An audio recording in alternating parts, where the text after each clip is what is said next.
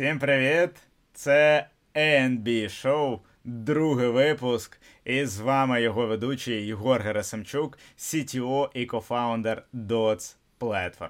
А сьогодні в нас в гостях Олександр Ковальчук, CTO і кофаундер проекту CargoFi, а також YouTube-блогер. Олександр, розкажи пару слов, пару слів про себе. Е, Привіт. Е, ну, так, в двох словах. Е, я CTO і кофаундер CargoFi, а також YouTube-блогер. От. Ем, Якщо коротко, то основною моєю діяльністю є власне проект CargoFi. Це е, проект по діджиталізації в сфері транспортних перевезень, і ми працюємо в основному з B2B сегментом. І е, в зв'язку з цим багато своїх нюансів. Я думаю, потім ми обговоримо. І е, додатково приблизно десь півроку назад почав активно знімати відео на YouTube, і це якось одне за одне зачепилось, пішло, поїхало, і зараз ем, зараз е, на Ютубі все доволі непогано. Ось. Ну, слухай, ти досить е, крутий е, блогер по міркам українського контенту. В тебе скільки вже зараз підписників? Ну, на момент, коли ми записуємо, 14 тисяч, а далі, сподіваюсь, буде трішки побільше. Ось. Слухай, ну прямо ну, добрі цифри за півроку. А, Ти тут красунчик. Е, да, і давай ж е, продовжимо тему Ютубу. Я так розумів, в тебе канал про IT. Ти записуєш все для IT, розповідаєш про цей світ із середини саме для української аудиторії. Так, так. Е, ну, Початково я там почав записувати відосики на Тіктоці. Е, це в форматі взяв камеру, розказав те, що хотілося. Далі в коментарях почали якісь уточнюючі питання, там заперечення, і я на ці питання заперечення дознімав далі відосики. І в якийсь момент це закрутилось. Мені сам процес сподобався, плюс сподобалось там, особливо коли пішов фідбек, що ой, як круто, я і не знав, що може бути так цікаво. Е, деколи був фідбек, типу, що за гівно ти знімаєш, ну але не без цього. Ось е, і це дуже так надихнуло далі далі робити. В якийсь момент вирішив запустити там YouTube, зробити все серйозніше, якось е, красиво. І коли почав запускати YouTube, спочатку я хотів розказувати, типу, як ну, стандартно про IT, значить, треба вчити людей, як стати айтішниками. Ось і перші відео були по тому, як стати бекенд-програмістом, фронтенд-програмістом, де детальний родмап з посиланнями з всіма штуками описав. І помалесенько-помалесенько знімав, е, з'являлася аудиторія, причому. Що цікаво, особливо на Ютубі, коли тільки починає з'являтися аудиторія, хейтерів немає взагалі. Тобі всі розказують, наскільки круто ти знімаєш і як жалко, що в тебе мало переглядів. Але переглядів все рівно мало. Ось е, недавно дивився в ретроспективі. Я е, в перші чотири місяці мав е, закінчив перші чотири місяці з 20 підписниками. Тобто я знімав приблизно раз в тиждень, і в кінцевому результаті в мене було 20 підписників. І в цей момент я такий. Ну, щось воно іде не так. Можливо, і в Україні не така велика аудиторія, там як в англомовному сегменті чи там в російськомовному. Ну, але не 20 підписників. Якщо 20 підписників, значить це щось не то. І тоді я вирішив там передивити всі свої відео і подумати, чи було б мені це цікаво дивитись. В кінцевому результаті виявилося, що не було. І в першу чергу, із-за того, що я це все і так знаю. Тобто я не програміст-початківець, і виходить, якийсь конкретний відосик, наприклад, відосик, як стати бекенд-програмістом, цікаво тільки людині, яка там знає, активно розмовляє українською мовою, і додатково вона тільки починаючи програміст, який вже визначився, що хоче бути бекенд-програмістом, і це кожна оця ланка все звужує, звужує, звужує аудиторію. І коли ось це відосик їм цікавий, я потім знімаю про фронтенд програміста, а це вже зовсім інша аудиторія. І вони не те, щоб надто пересікаються. Тобто вони можуть подивитись, але це не буде настільки цікаво. І я в якийсь момент е, думав, а що ж буде так прям цікаво знімати, і те, що я дивився сам. Найцікавіше, що було для мене, це певні такі історичні штуки, які зв'язані з світом IT і про які мало де хто що написав. Е, особливо там Одне з перших це було про е, Ліноса Торвальдса, як він це все написав, зробив. Потім про е, історію браузерів. Це, по-моєму, зараз найпопулярніший відосик. Е, Один з тих, які я неправильно в прев'ю і назві поставив, тому він не набрав перегляді, але, по-моєму, історія просто шедевральна. Це про зрадницьку вісімку, там, де е, фактично. М- була людина, яка придумала транзистори, потім було вісім інженерів, які працювали на нього. Людина вела себе не дуже професійно з організаційної точки зору. Типу він крутим техніком був, але поганим організатором. Потім ці вісім людей вийшли і зробили свою компанію, яка в результаті створила Кремнієву долину. І все, що ми знаємо з Кремнієвої долини, пішло від них. От. Е, історія цікава, я неправильно спозиціонував, тому там не так багато переглядів. Але е, і в той момент я зрозумів, що в такому випадку аудиторія дуже широка. Тобто, це буде цікаво дивитись і людям, які там. Десь зв'язані з IT, але е, не по дуже вузьких напрямках. І е, основний фокус зараз роблю на це. От. Ну, слухай, прям дуже круто.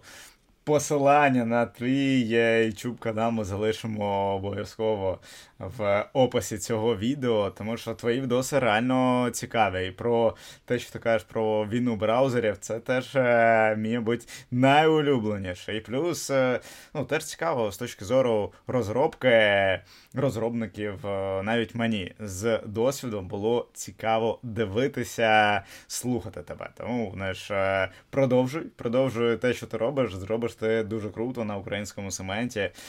Це це кайфово. Да, І знаєш, основний твій, е, по суті, профіль це там е, CTO проекту. Uh-huh. Да, І ось тут, е, занурившись в YouTube, ти відкриваєш у собі там ще нові, розвиваєш нові навики, такі як маркетинг. Ти проговорив, що знаєш, неправильно спозиціонував відео, да, воно не набрало переглядів. І знаєш, це досить сильно розвиває тебе як е, спеціаліста, як особистість. І в тебе в одному із відосів ти розповідав про якраз е, ось пересічення різних навиків да, бути розробником і гарним маркетологом, розумітися на Ютубі, це прямо дуже круто.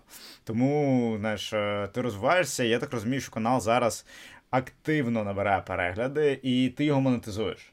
Е, Так, так. Від Ютуба вже є монетизація, плюс. Е, Запустив перші такі пробні варіанти з рекламою, е, і в якийсь момент, коли я зрозумів, що е, все серйозно е, набирає обертів і потрібно тримати темп, я розумію, що я просто не встигаю тримати цей темп. І тоді е, почав е, взаємодіяти з командою. Зараз е, з відосиками займається там невеличка команда по монтажу, окремо людина по тому, як робити прев'ю, і одна людина, яка це все організовує.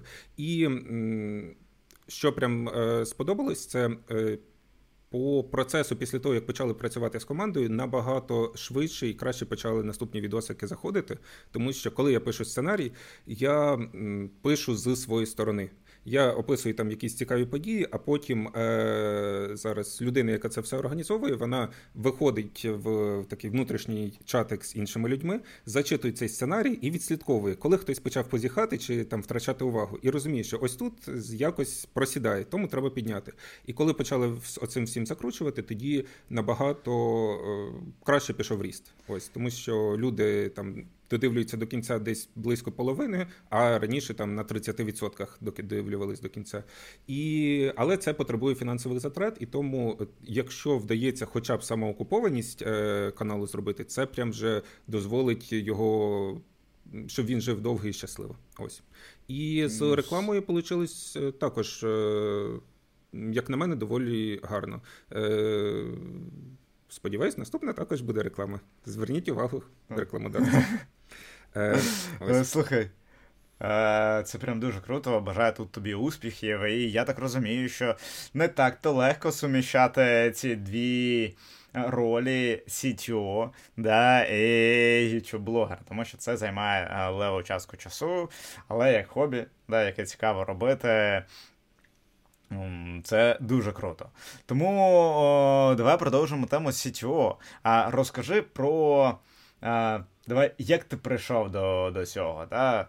Е, Який твій кар'єрний шлях, е, коли ти почав е, розробляти, і як ти взагалі е, так сталося, що ти став CTO? Коли це сталося? Е, Ну, як це скажуть, мені пощастило. Е, Коротко по тому, як почав розробляти. Тут історія, мені здається, максимально класична. В дитинстві я там любив грати ігри, потім мені а давай щось поробити і давай пробувати програмувати ці ігри.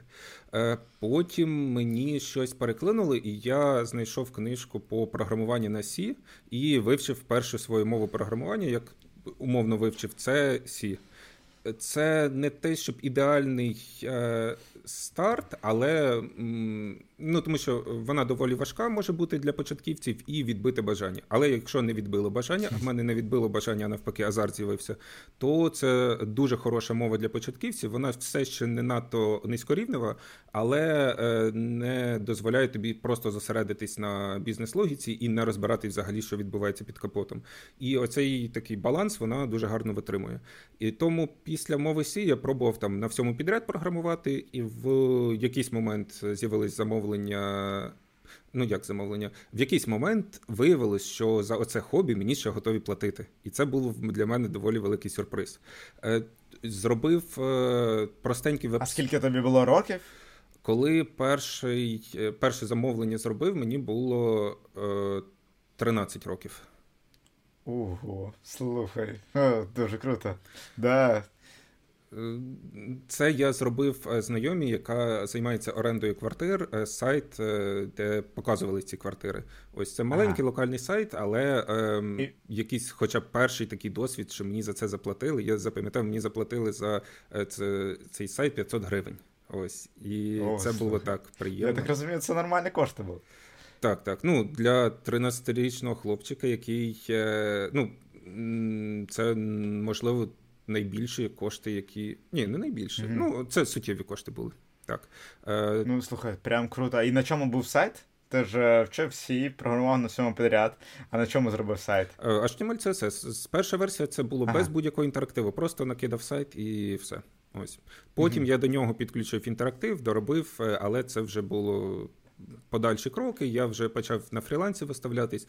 Ще було такі цікаві моменти, що на фрілансі я не міг виставлятись свого імені, тому що по віку не проходив, і тому е, від імені знайомих е, виставлявся, але е, доволі. Цікаво, так ішло. І mm-hmm. в якийсь момент почав все більше більш активно програмувати, і е, закрутилось так, що почав працювати в цьому. Ось. Бо по освіті я е, вчився на радіотехніка, і мені здається, це дуже також хороший сетап в плані стикування ось цих різних напрямків. Тому що коли я вчився на радіотехніка, там е, вивчили, як працює все під капотом від е, елементів транзистора до логічних елементів, потім як мікросхеми працюють, і програмували ці мікросхеми на асемблері. І те, що під час звичайного програмування вважається е, таким гівнокодом максимальним на асемблері, це просто нормальний код. Ось і багато моментів, е, завдяки розумінню, як воно працює під капотом, зникає ось цей елемент магії, і набагато спокійніше можна е, там робити певні речі. І не в... оскільки сфера дуже велика, не всюди вдається так, що повністю зник елемент магії, деколи приходиться працювати з цією магією, але е, набагато впевненіше себе відчуваєш, коли без цієї магії працюєш. Ось. Ну, слухай, знаєш, е, ти казав, що в тебе типовий старт, але, як на мене, в 13 років вивчити Сі, я так розумію, ще до цього ти вивчив Сі, е, почати пробувати різні мови програмування, коли всі гралися на вулиці. Ну, це не, е, ну, не типово, як все ж таки на мене. Um, і в той час це дуже круто. Фріланс одразу там розуміти, що як. І, А в який момент е, так вийшло, що ти обрав PHP, я так розумію, як основну мову. Знаєш, як так? Зазвичай навпаки люди йдуть. Е, Ну, власне, по-перше, на PHP по фрілансу набагато більше замовлень було. Тому його mm-hmm. так чи інакше прийшлось вивчити. Ось. Е, по-друге, власне, коли познайомився з партнером, вони дороблювали один з сайтів е, після розробників з штатів, і там е, потрібно було фреймворк Laravel. І це було не згадаю, по-моєму, 13-й рік чи щось таке. Ні, чи 13 чи 14 рік. І, е, власне... 14 це вже був Laravel 4, в 13 мабуть. Мабуть. Е, Зараз точно mm-hmm. так дати не згадаю, з датами в мене завжди проблеми. Ем, І е, в той момент е, я там пробував щось робити, в мене вийшло, і я записував це в резюме.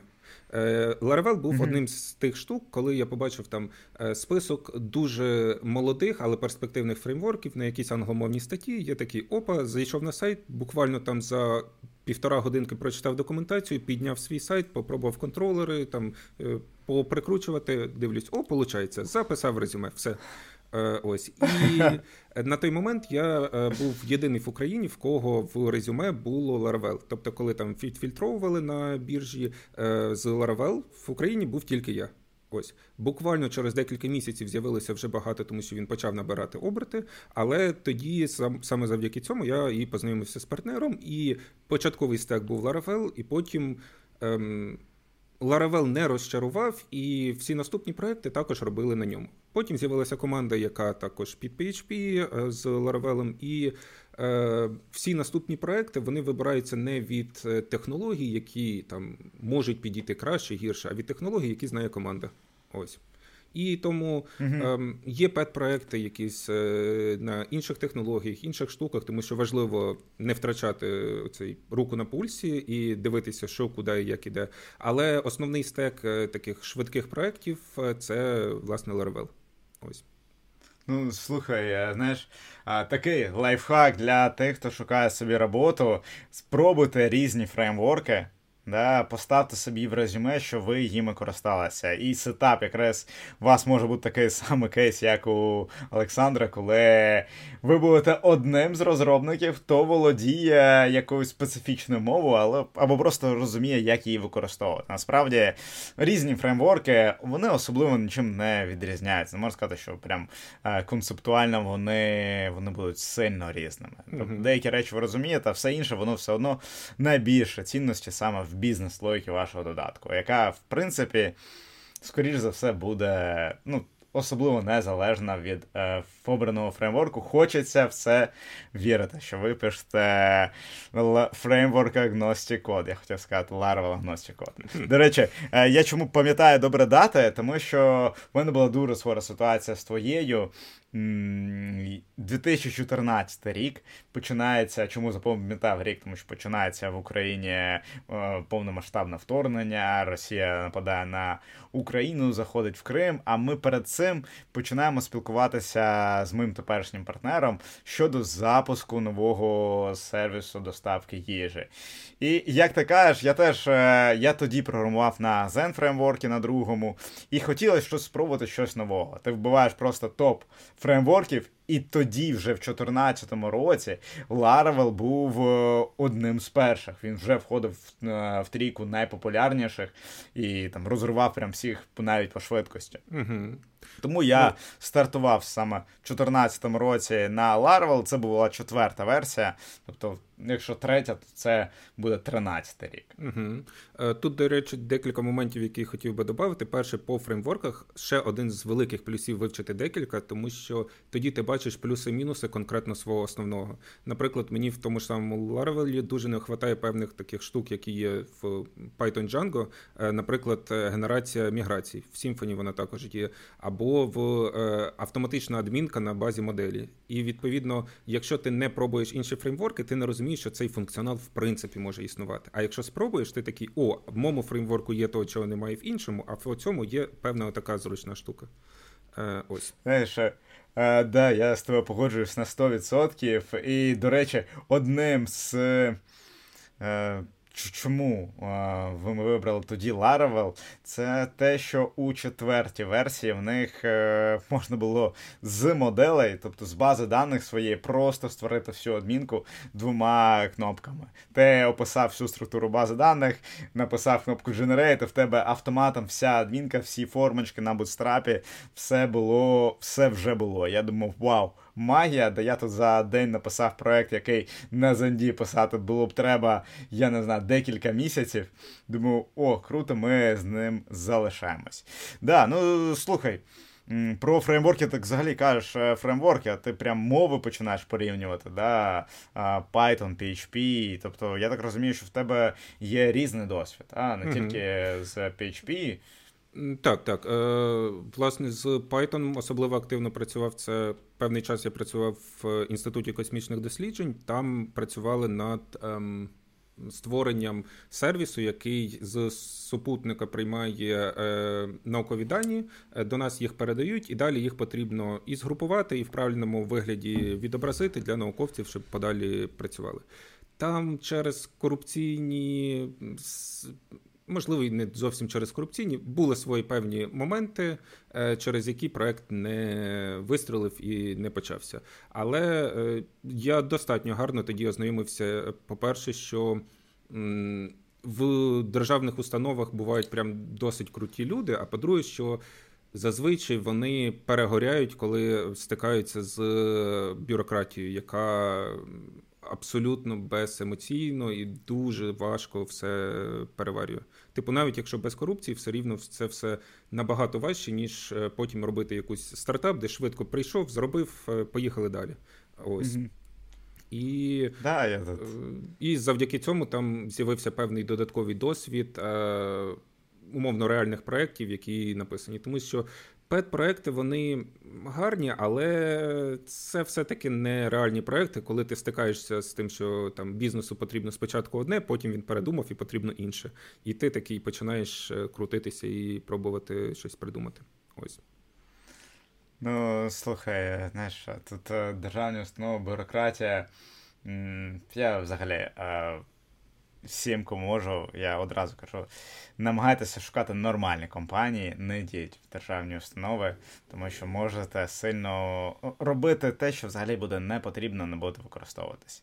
Але якесь в мене своє є, можливо, упереджене трохи враження. Е, е, але але так, ідіть працювати в класній компанії, і вони в нас в Україні точно є, де будете активно, дуже швидко розвиватися. Кожного дня будуть рости.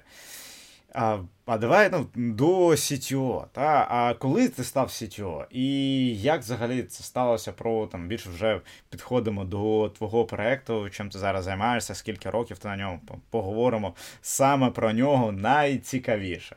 Угу. Е, ну, фактично, десь е, CTO так повноцінно став в 2017 році. Ми е, з другом е, працювали над багатьма різними проектами, і в якийсь момент вирішили працювати над цим. І я був CTO і єдиний розробник. Тобто, це такий стартап. Він CEO і єдиний, хто займався всім не технічним. Я CTO, єдиний, хто займався всім технічним. А питання: а в гаражі?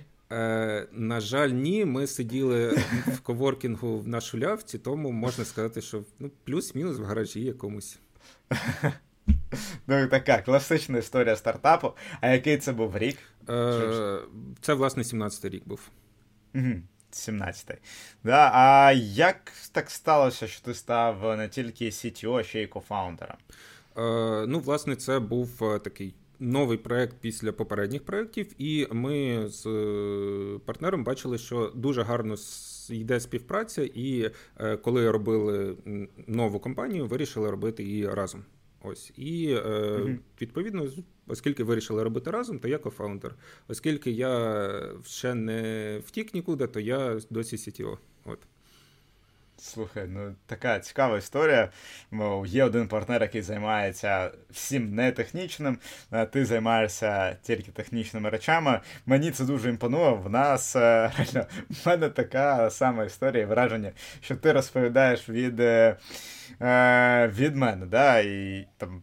Так, я вважаю, що це один з найкращих сетапів, якщо хтось з технічних чуваків хоче заснувати компанію знайти собі класного перевіреного партнера, який займ буде займатися всією операційкою, фінансами, я знаю, SEO, привлекати гроші, шукати гроші, mm-hmm. і тим самим е, дасть змогу вам розробляти все технічно і не буде хвилюватися за цю сторону.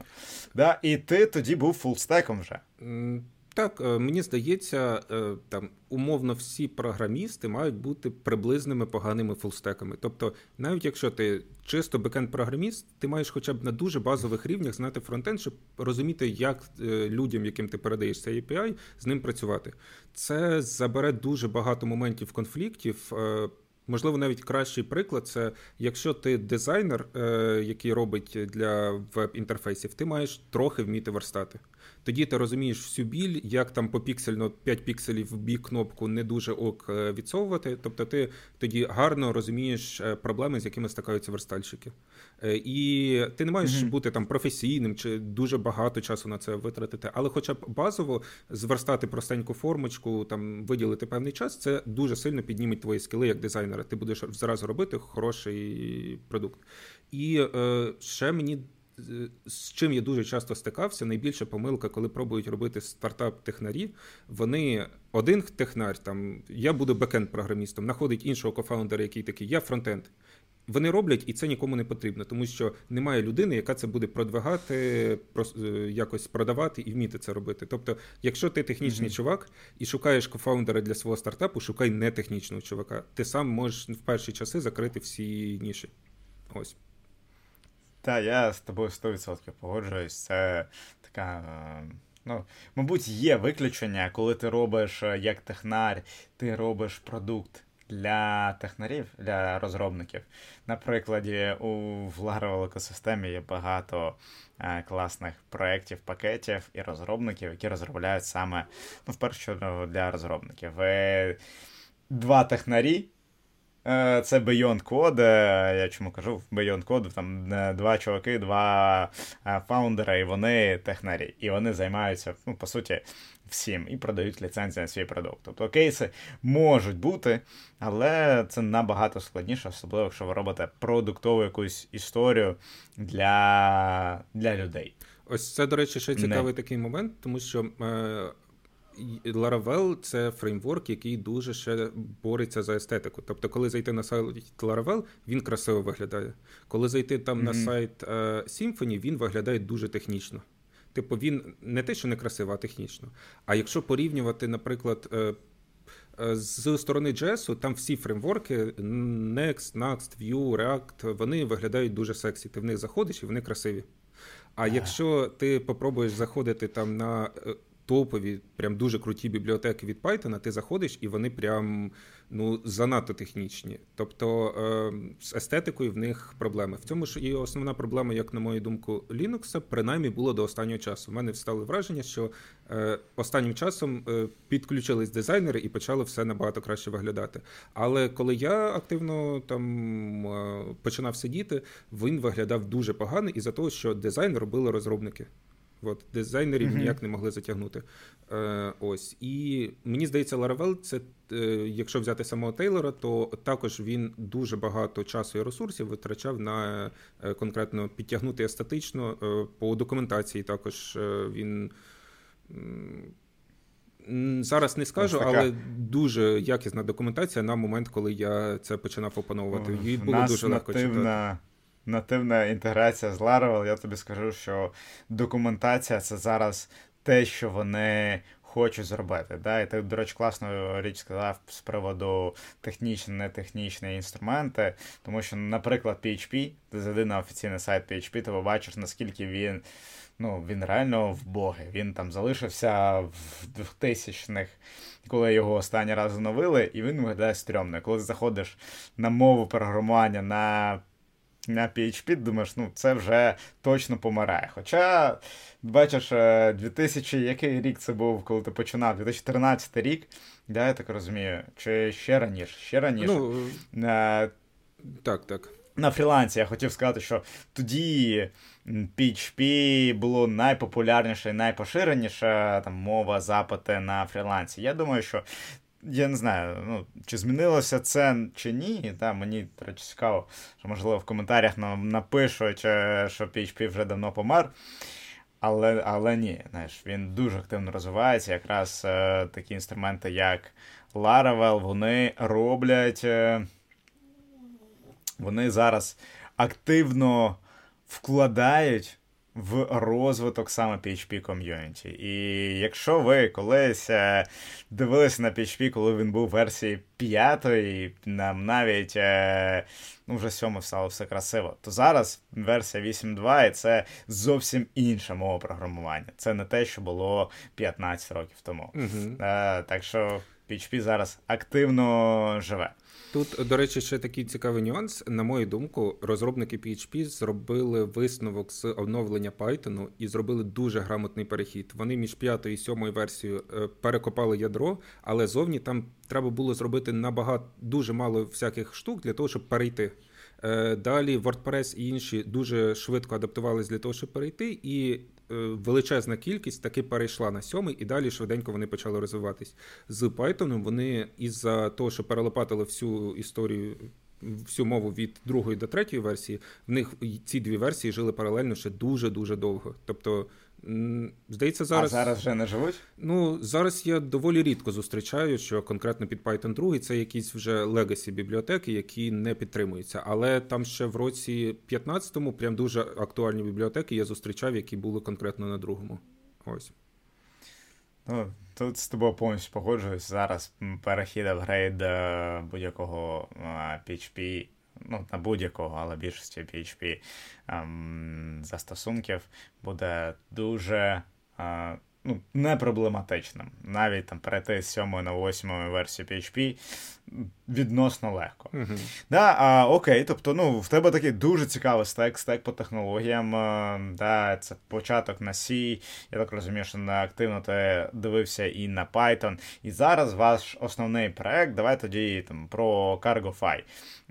Він на PHP на Ларі. Uh-huh. А розкажи взагалі, що це таке CargoFi? Я не знаю, як ви створили, з чого почалась ідея, яка ваша ціль про сам проект. Е, ну, коротко, це в мого партнера була така офлайн логістична компанія, і в нас була ідея: давай це діджиталізовувати. Якщо ми це автоматизуємо, логісти зможуть працювати набагато швидше. І е, ми почали рухатись спочатку в цьому напрямку. Е, Зробили в. А я тобі так переб'ю. А що таке офлайн логістична компанія? Е, Це в нас сидить такий диспетчер, в нього є телефони, в нього є водій, який їздить, mm і він на біржі вантажів на там закритих особистих контрактах знаходить йому перевезення і супроводжує його. Підпис документів, там е, всі ТТНки, всю цю бюрократію він бере на себе, але. Е, ну, сидить такий логіст, який тобто, дзвонює клієнтів. Це про а, грузоперевезення, це про а, як правильно українською назвати, ті, хто їздять на фурах, дальнобійники. Так, так. Правильно? Е, Ось тут такий момент е, була спроба працювати в е, бізнес для клієнтів в сегменті. Е, це uh-huh. те, чим зараз прям активно займаються. Так це називається остання миля, коли доставити конкретно до людини.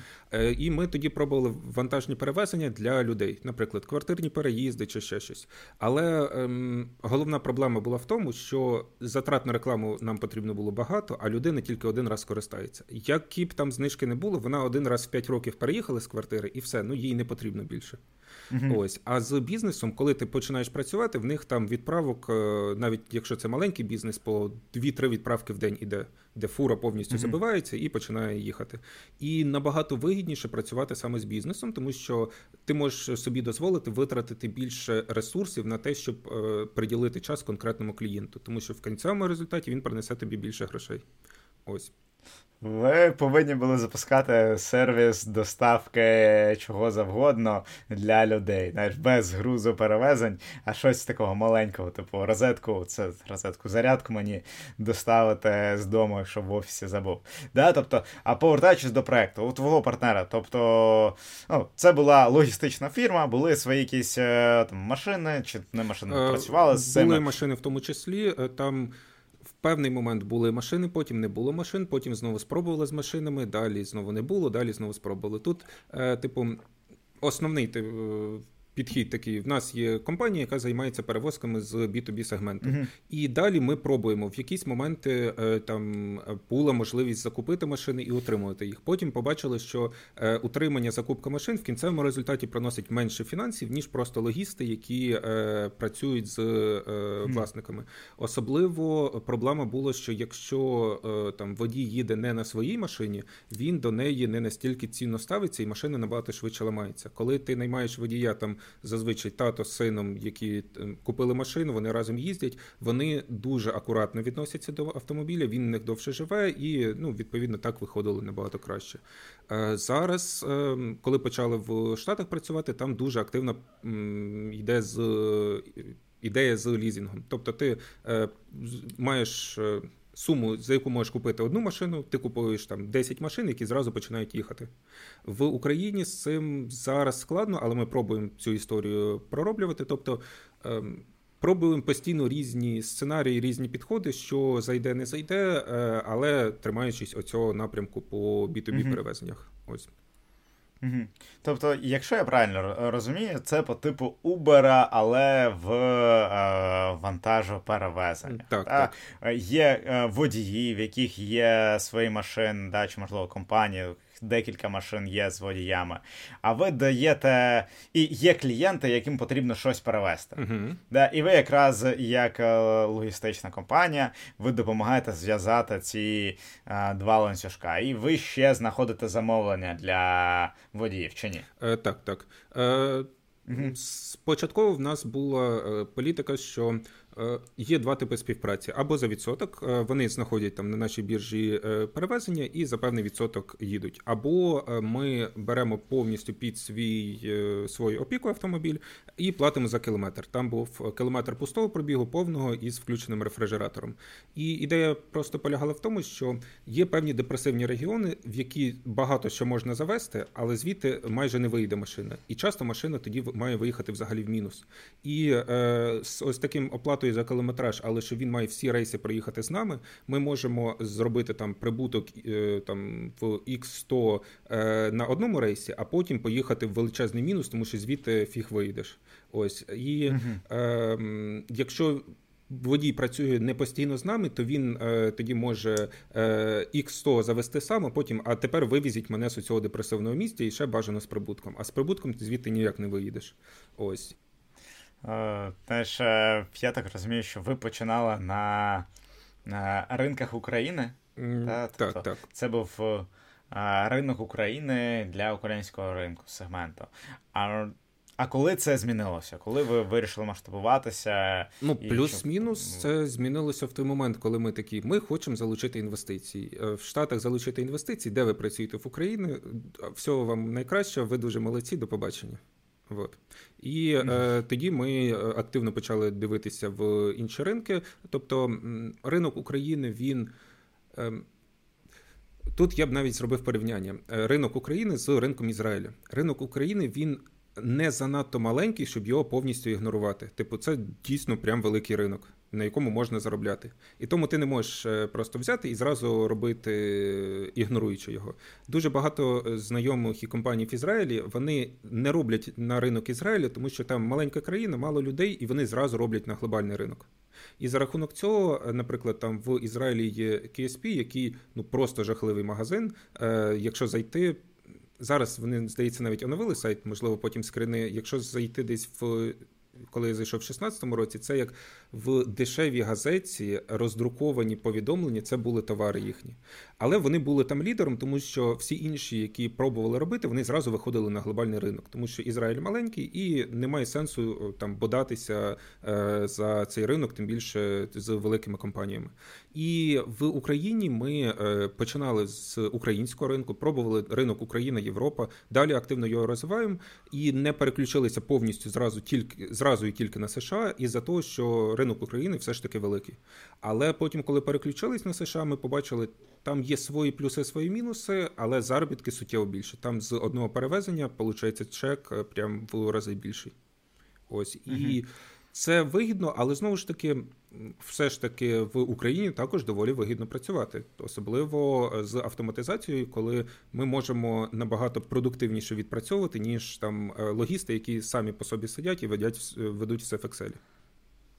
Ну, слухай, це буде зараз е, цікаво е, з точки зору архітектури, і взагалі, як ви тут е, все відпрацьовуєте. Оскільки у вас два є ринки, вони знаходяться дуже далеко один від одного, і буде цікаво послухати, як ви вирішуєте ці задачі. Але. Повертаючись до Cargofy, я зрозумів, що це таке, що за продукт компанія, що ви робите. Да, Це такий Uber, ще раз, це е, Uber для вантажоперевезення. Пов'язують е, як, водіїв і тим, кому потрібно перевести да, компанію. Uh-huh. І це працює в B2B сегменті. Тобто ми працюємо не з клієнтами одиночними, а працюємо саме з в більшості своєму з бізнесами. Окей, і ось ви починали це в 16-му році, починали одразу на Laravel. Тобто мені зараз буде цікаво там, дізнатися ваш стек, що у вас під капотом, що змінювалося. Це був 16-17 рік. Я так розумію, це була десь шоста версія вже Laravel. Десь початок. Шоста чи сьома. Е, точно не пам'ятаю. Можливо, ми самі перші там драфти накидали на 5, і потім шоста, сьома. Mm-hmm. Зараз так згадуючи версії, там ціла історія може пройти. І, типу... Ну, і в принципі, там різниця між е, п'ятою, шостою, сьомою, восьмою там вже не так багато. Е, це не перехід з четвертої на п'ятою. Mm-hmm. Окей, тобто у вас е, добре, у вас фреймворк і зараз у вас теж основний фреймворк це Laravel. Нічого так, не змінилося за цей час. А, а що ви використовуєте тобто, на фронті? Е, спочатку на фронті ми використовували Angular, а потім в якийсь момент е, сам Тейлор дуже активно почав е, форсити Vue, і ми пробували пересісти на Vue. Це було прям дуже успішна штука, тому що Vue дозволяв. Ми Angular використовували для внутрішнього кабінету. І Vue ми почали спочатку використовувати на лендингах буквально в одному блоці, який потребував інтерактив. І нам це дуже сподобалось, і поступово почали переводити і інші штуки на Vue. Тут із серії е, пощастило, що Vue не помер. Ось. Шанси були, е, багато також перспективних фреймворків, які тоді е, пропонували, були, але ну, ймовірно, ми б тоді просто в якийсь момент перейшли там на React чи на щось інше. Е, і я пам'ятаю, навіть коли починали заводити Vue, приходилось працювати в Sublime тексті, тому що на той момент в PHP Storm, коли відкривав, в нього не було розуміння, що таке Vue, і він все світив червоним. Ось буквально також через, е, по-моєму, наступні декілька версій вже додали підтримку, додали плагіни, і все стало гарно. І е, досі е, працюємо на Vue, тому що е, команда получала експертизу. Потім люди, яких ми залучали, також е, в першу чергу шукали під Vue, І оскільки він досить гарно себе показує, то залишаємось на цьому стеці. Ось. Угу. То у вас на фронтенді. А давай так. Ви ем, зараз вас Vue це прям окремо вже проект. Чи він вбудований, по суті, в основний? В нас для внутрішньої CRM він вбудований через інертію, з'єднується mm-hmm. з Laravel. Це така, типу, прослойка, яка дозволяє не робити лишніх запитів і більш просто з'єднуватись. Е, якщо брати сайти для клієнтів, це прям Vue повністю окремо. Ми його на квазарі е, пишемо. Це такий фреймворк, mm-hmm. який одночасно дозволяє має бібліотеку компонентів з матеріал дизайном, і е, для клієнтів робиться окремо і спілкується виключно через API. Для внутрішньої mm-hmm. CRM там. Ем, дуже багато вже написано, і перенести повністю окремо це занадто великий шмат роботи, і ми так малесенькими кроками стараємось. Тут із Е, також те, що я доволі гарно навчився з радіотехніки, коли вчився, це е, перше ізольовувати кожен блок і шукати ось в цьому блоці проблема. Шукаємо далі, ось в цьому блоці. І наступне це не крутити, не робити більше ніж одної зміни за раз. Типу, не можна покрутити одну ручку і одночасно другу ручку. Одну ручку покрутили, подивились, другу ручку подивились. Це прям місцями дуже рятувало, бо е, час від часу з програмістами, які в нас працюють, вони хочуть там одночасно і умовно перейти на Vue 3 і на TypeScript. Ну не можна так робити. Спочатку переходимо на Vue 3, потім там на Composition API, потім на TypeScript, якщо хочемо. Ну, правда, на TypeScript mm-hmm. зараз трошки зі скрипом йде, але е, я радий, що з'явилась стандартна штука по типізації в JavaScript, бо ще недавно були конкуренти, і було б погано, якби було таких продуктів 3-4. Це точно, це повинно взагалі бути на рівні мови зроблено без жодних е, додаткових речей, як на мене. Знаєш, тут, е, Ну, ось тут... на рівні мови і в нас є Kotlin. Знаєш, ну Kotlin він е, буде лежати, ну, все одно це про Android розробку. Та, ну, про... Він робить під да, через, по-моєму, WebAssembly крутили, прям прикольна штука була. Тут, до речі, а. з мобільних ем, завдяки Kotlin і е, ми зараз е, зробили мобільні додатки так, що в нас є iOS, в нас є Android, але е, кодова база спільна і бізнес-логіка спільна. Угу. Різниця Я тільки так. між. Ем, на різниця тільки між штуками, які відмальовують, типу між в'юшками.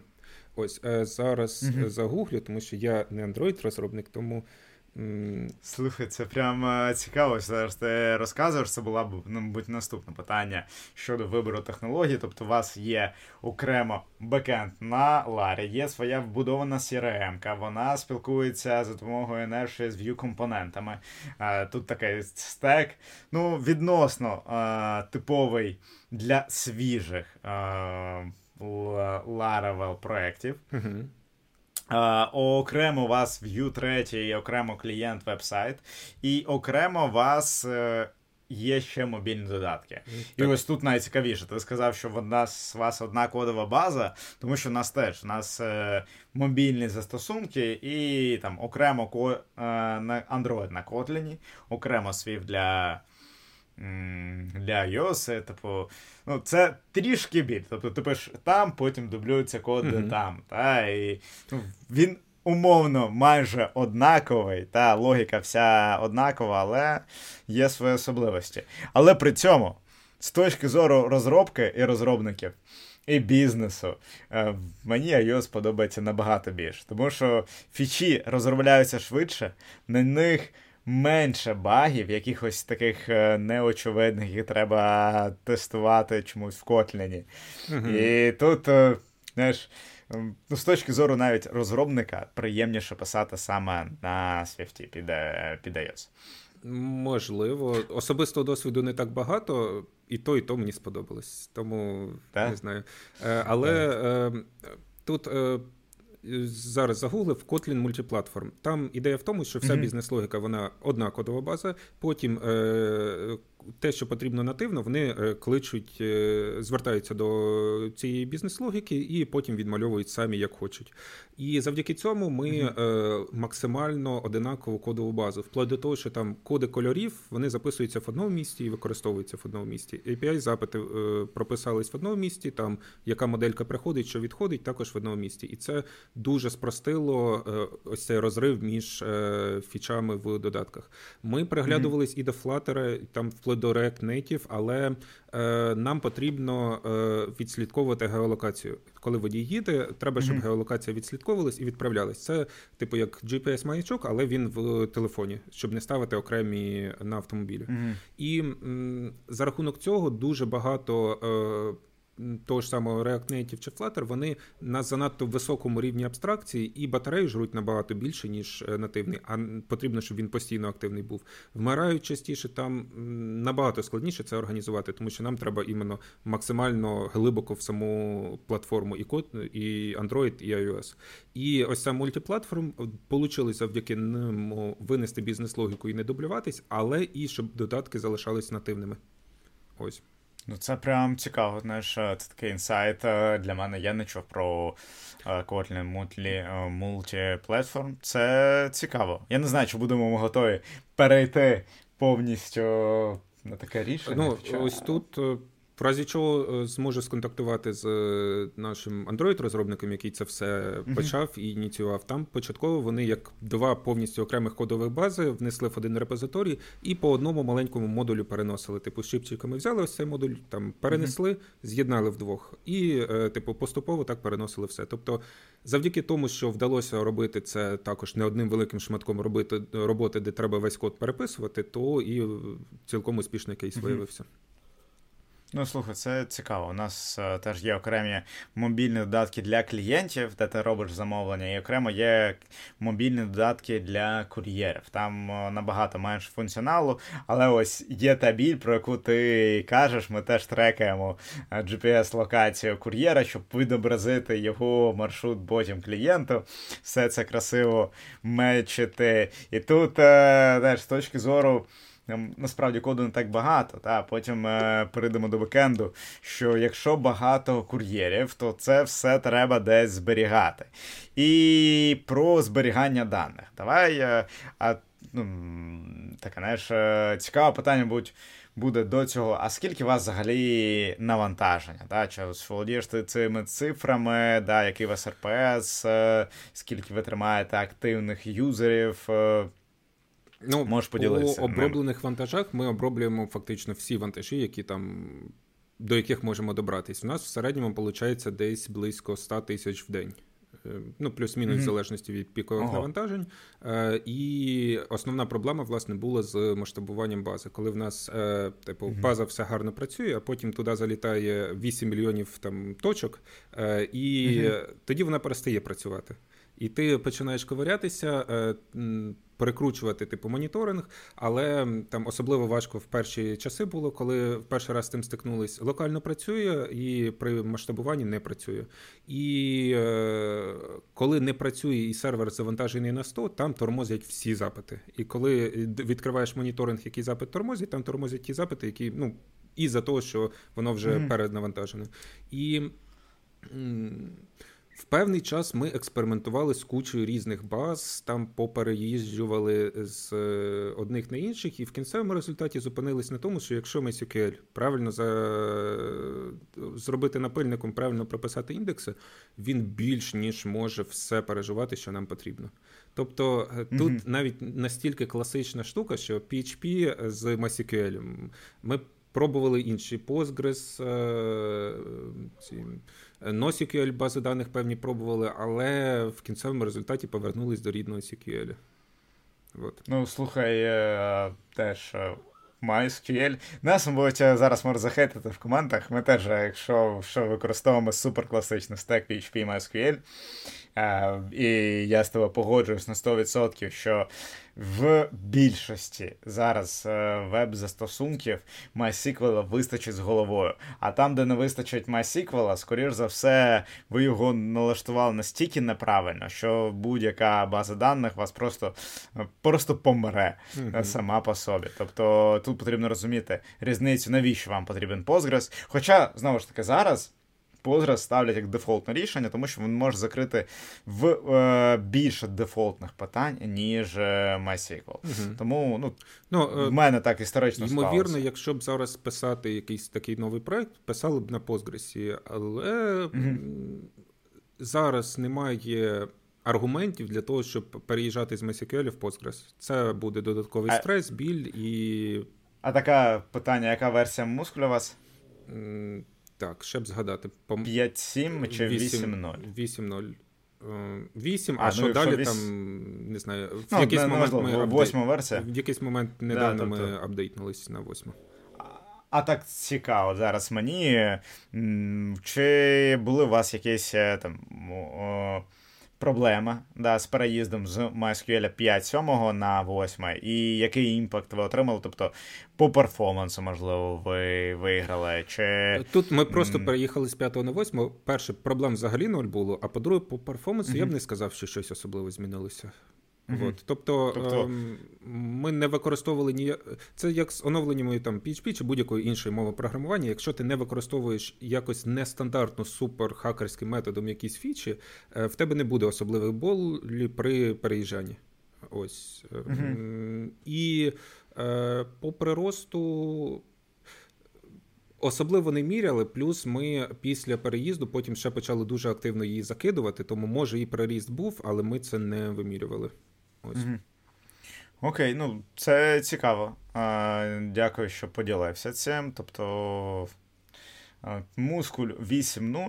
Да. А так ще цікаво. А, Ти пускаєш у вас 100 тисяч вантажів вантажів на день. Uh-huh. Це прям ну, колосальна цифра. Uh-huh. Навіть е, я так розумію, що якщо ви будете все зберігати в базі, це по 3 мільйони на місяць, і це лише вантажі. Так, тобто. Ну, база буде розширюватися. Основна штука, яка постійно розширюється. Все інше в нас не настільки багато і часто залітає. А скільки кур'єрів і логістів потрібно, щоб все це розгрести? Давай так розвести. Ну, в нас не тільки ексклюзивні вантажі є, тобто 100 тисяч це всіх вантажів. І mm-hmm. е, коли вони залітають, їх не потрібно розгрібати. Просто потрібно, щоб коли водій заходить на біржу і він шукає, він бачив все, що умовно є на ринку. Mm-hmm. Ось. А тобто ви в реалтаймі показуєте йому вантажі, а далі він його бере, угу, да, або так, не так. бере. Ось. А, і умовно ці вантажі можна потім видаляти. Вони ж не потрібні. Е, краще не видаляти. Ну, на мою думку, краще не видаляти нічого взагалі, е, угу. тому що інформація лишньої не буває. Колись були було вже моменти, коли ми хотіли такий провести певний ресерч ринку, і нам було дуже корисно, що в нас ці дані є. Тобто, mm-hmm. навіть якщо там зносити їх з бази, е, то все рівно десь треба їх зберігати, щоб потім можна було передати там дата-аналітику, і він мав дуже багато даних, з якими працювати. Тому що, ну, по суті, це дуже цінна статистична вибірка може вийти. Да, в будь-якому разі там ніхто не забороняє зберігати архайв products, да, і окремо гаряче. Просто мускуль дуже е, гарно працює, коли в тебе невеликий об'єм даних, там 100 тисяч записів. Ну, для мускуля вже і 100 тисяч буде. Е, не зовсім легко без е, нормального індексування. Треба думати, як з цим працювати. Ну, Так, хотів а... сказати, хотів заперечити, але так, індексування треба. Проте, якщо індексування є, то йому і декілька мільйонів це не така вже велика штука ну, сотні мільйонів буде провалюватися, і знову Тоді ж таки, буде, е, то питання потім. Не все можна заіндексувати. Не по всьому можна нормально е, шукати і там індекси по таймштампам е, вони не відпрацьовують супер швидко. Тому тут треба треба розуміти свою специфіку. Ну, і, ну, Ми зараз ще в процесі взаємодії, тому що ми зараз не дуже задоволені тим, як працює база mm з цими об'ємами, і в процесі того, як вирішить е, вирішування цього. І точна відповідь буде, коли ми придумаємо, як це вирішити, і завершимо переїзди. Тому що е, ну, будь-який переїзд і нова штука це стрес, плюс ризик втратити даних. Там ну дампи резервні копії робимо, але. Ем, треба акуратненько до цього підходити. Було декілька таких експериментів, коли пробували швиденько накидати там е, кешування в Redis, і і це не спрацьовувало. От. Е, це ставало тільки гірше, більше проблем, більше помилок було. І коли ми швидко пробували це зарезолвати, воно uh показувало, що краще ви подумали ще два дні, покрутили це все, ніж одразу закидувати і думати, що це вирішить. Ось. Тут треба дивитися на задачі, що знаєш, ну це цікаві задачі. Коли вже ви працюєте з об'ємом, у вас стартап не просто там гіпотезу провалідувати, у вас вже реально є ем, там велика кількість е, і клієнтів, да, і велика кількість водіїв, які активно працюють і передають вам позицію. А скільки у вас ну, кур'єрів ось так одночасно буває на лінії? Ну, да. в середньому так, що стабільно працюють десь близько 500. Ось угу. деколи більше, деколи менше. Тобто, в нас є певні люди, які працюють самі, і вони заходять, коли хочуть. Є люди, яких е, супроводжують логісти. Е, ось, і угу. вони, типу, більш активно з нами взаємодіють. І з тих, які супроводжують, їх близько 500. Ну, слухай, а скільки логістів, які моніторять замовлення? Ну, також з'єднують? Тут, е, останні, кого взяли, кого звільнили, чи якісь такі штуки, я не знаю, тому що це операційна команда, але близько 50. Близько 50. Знаєш, а так цікаво, я так розумію, що е, це ваші співробітники CargoFire, uh-huh. да, чи вони працюють. М, але, по суті, ну, як технічна команда, ви вже з ними не пересікаєтесь. Uh-huh. Тобто ви взагалі е, там, дві різні команди, два різних там, е, умовно виконавця. Uh-huh. Да, Окей, тобто. Е, проговорили оце, ну слухай, 500 е, кур'єрів одночасно, які доставляють замовлення, 100 тисяч вантажів, які ви оброблюєте і показуєте теж е, там, в режимі ефіру, по суті, для логістів. Це ну, це гарні цифри. І я не знаю, тут для Украї... Це Україна чи з Штату? Ні, яка... це, типу, загальні об'єми. Угу, Загальні. О, Окей. І Тут мені ще знаєш, цікаво, окей, ви зберігаєте все в мускулі. А що ще ви використовуєте для, скажімо, пошуку цих вантажів? Тобто, чи є у вас якісь допоміжні ще ну, для інструменти? Для повнотекстового пошуку, е, там зазвичай, коли потрібно знайти по ЄДРПУ, інших кодах, там цих кодів е, юридичних, податкових їх десятки, і через лайк в якийсь момент. Е, база сказала, що з неї вже досить цього. І е, тоді з повнотекстовий пошук взяли е, також стандартну комплектацію з е, Mail Search. Ось і. Mm-hmm.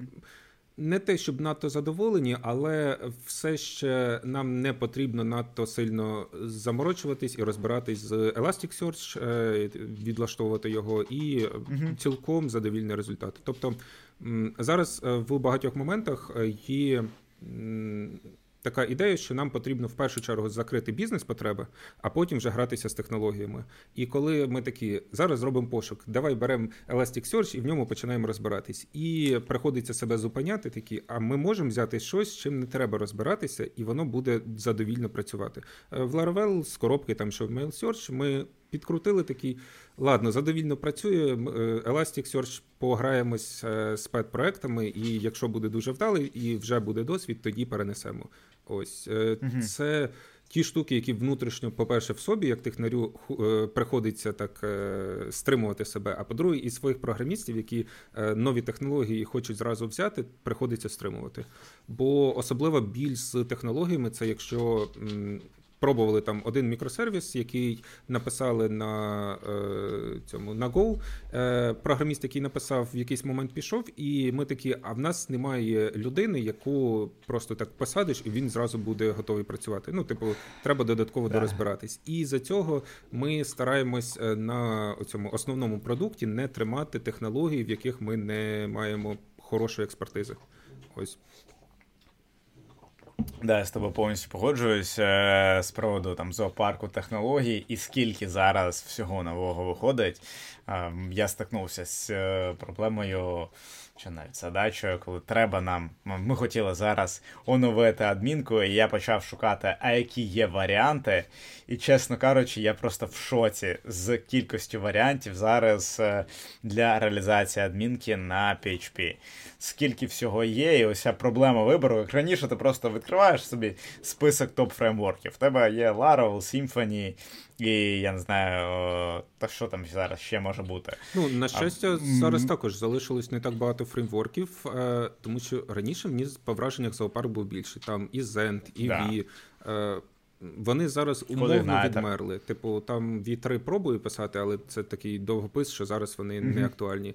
І е, бо там людям, які на Ruby писали, все просто Ruby Rails поїхали, там е, Python Django mm-hmm. поїхали, і е, не було такого муч...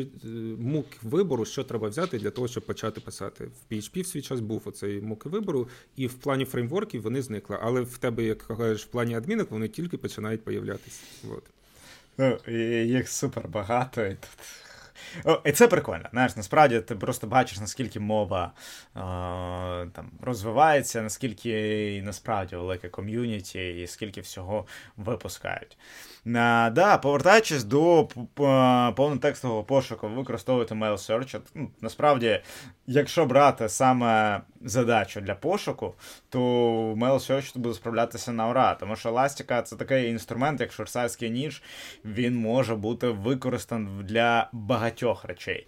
І тут прикольно, якщо ти починаєш з ним розбиратися, які він тобі взагалі дає можливості. Мені здається, MailSearch е, цього не дасть. Хоча він саме для пошуку, і тим паче, я з тобою погоджую 100%, він дуже легко інтегрується з Ларою. Це прям знаєш, як за що і за що я люблю Laravel Framework, тому що тобі треба вирішити задачу. В них вона вирішується. І в принципі вони ще пропонують тобі SaaS рішення, де трошки заплати, uh і починаєш е- використовувати. У них є рішення Algolia, Якщо я правильно е, називаю, так, так. якраз побудоване на базі MailSearch, і це повнотекстовий SaaS пошук. Угу. А це сам Laravel, мені здавалося, що це окрема компанія, яку вони просто як а Це окрема компанія, яку вони ну, знаєш, активно пушать. Я, чесно кажучи, ну, в них відкриваєш е, продукти, дивишся на їх фреймворк. Вони пропонують різні інтеграції там для веб-сокетів використовувати пушер. Uh-huh. Скоріше за все, є, в мене є враження, що вони роблять це на взаємовигідних відносинах. Це власні відчуття. Угу. О, ну, Цілком можливо, здається... Е, просто якщо взяти оплату, вони там пропонують Stripe, е, це типу як дефолтне рішення для ринку. Можливо, вони і Я пам'ятаю якийсь момент. Про там, крім, Олголя. Е, крім страйпа, було е, ще падал, по-моєму, це також популярний, і якийсь да. мол чи щось таке, потім він зник. І е, тому так, є враження, що вони, як мінімум, найпопулярніше рішення роблять, а далі додаткові рішення вони за додаткову плату. uh Особливо ще, до речі, це помітно на драйверах для емейлів. От. Mm-hmm. Там є да. де, е, прям суперстандартні, і є декілька, які вперше почув, дивлячись них в конфігах, що можна з ним працювати. Ось. Ну, знаєш, е, це теж одна з варіацій взагалі заробітку open source проєктів, тому що Laravel безкоштовний, е, да, вони активно розвиваються, вони інтегруються дуже класно з різними сервісами, дають з одного боку зручний інструмент для е, користувача да, для розробника просто швидко інтегрувати, як ти кажеш, mail search, е, налаштував і поїхали. Ну, Тому добре. Тобто ще mm-hmm. в цьому плані Тейлор він дуже грамотно вибудував монетизацію, тому що він, е, наприклад, там монетизовує в нього є Forge, який дозволяє налаштувати сервера, Envoy, який дозволяє робити деплої, там Vapor, який дозволяє з Amazon Web Services інтегровуватись. Це коли розробник робить сайт, він потім кудись має його залити. І в них вже є платне рішення, куди залити. Ось тут, до речі, Symfony я до кінця не впевнений, але коли я його крутив, Symfony є свої сервери. І ось це не найкраще фінанс е, рішення, тому що mm-hmm. люди хочуть там більші варіації е, використати від DigitalOcean до там Amazon Web Services е, якийсь вибір. І потягатися дуже важко буде з ними. А ось налаштувати, що е, ми налаштовуємо веб-сервер, і ти такий, значить, цей веб-сервер буде ідеально працювати з цим фреймворком. І е, за рахунок цього Тейлор і заробляє основні свої фінанси. Тобто він в цьому плані дуже грамотно вибудував е, спосіб монетизації. Так, у них екосистема Laravel, вона вона крута. Знаєш, мені здається, що ми. Е, ну, я я люблю Laravel фреймворки, знаєш, коли ти обираєш щось по типу Зенду, мені не подобалось на Зенді писати код. Знаєш, mm-hmm. я писав, це було давно, це було складно. Тобто ти реально відчував цю біль, типу, щось тобі написати, стільки бойлерплейту було. Можливо, зараз би щось змінилось, тому що взагалі все спрощується. Можливо, ну, просто я став розумнішим за цей час. Laravel дуже грамотно поступив, тому що він певні стандартні рішення взяв Symfony, а не використовував свої. Бо до цього всі фреймворки кожен е, робив, е, виписував свої. У mm-hmm. мене таке враження, що тут. Подкаст буде такий. Е, двоє програмістів нахвалюють Laravel без реєстрації смс. Ага, да. І найприкріше, що а, нам за це не занесли кошти. Але а, в той же час, а, знаєш, ну, це круто, що ми нахвалюємо там, мову PHP, Laravel, просуваємо саме мову. Ну, як на мене, е, це класна мова, щоб починати розробляти, тому що ну, вона змінилася і вона зараз е, дозволяє писати дуже красивий код. Набагато красивіше, ніж писати на красивий код на JavaScript. І набагато простіше це робити. Знаєш, ти можеш одразу просто почати, навіть почитавши Laravel документацію, ти вони дають базові речі, базові речі, як користатися цим. І, ну, мабуть, не найкращим чином вони в документації про це пишуть. Ну, Але це можна робити. Але це був О. дуже грамотний байт на коментарі про те, що краще, ніж на JS писати. Тому. ем... Я знаю, що треба затригерити, щоб нас написали, що ем, все ж таки PHP вже не помер. Окей. Е, Ідемо далі. Mail Search. А що ще ви використовуєте? Тобто, чи є якісь інструменти, тобто, ну, не знаю, для кешування, скоріш за все, це Redis у вас? Угу. Для черг ми також використовуємо Redis, тому що е, Laravel Horizon дуже гарно зайшов. Е, пробували і, ймовірно, ми зараз е, хостимось на DigitalOcean.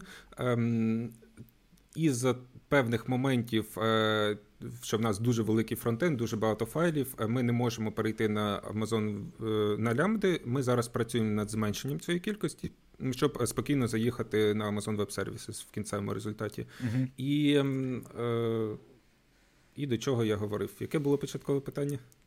А, да, ти знаєш, е, читаєш мої думки, це в принципі ну, те, що я хотів запитати, окей, про черги. Я зрозумів. Черга у вас на Lateral Horizon ще один е, крутий пакет для роботи з чергами, коли тобі з коробки за дві хвилини дають ну, реально дуже круті інструменти, класний моніторинг цих черг, дивитися, що відбувається з твоїм застосунком, які черги скільки відпрацьовують, і це робиться за один клік. Ось тут ну, магія Laravel, вона як найкраще відпрацьовує. Тому.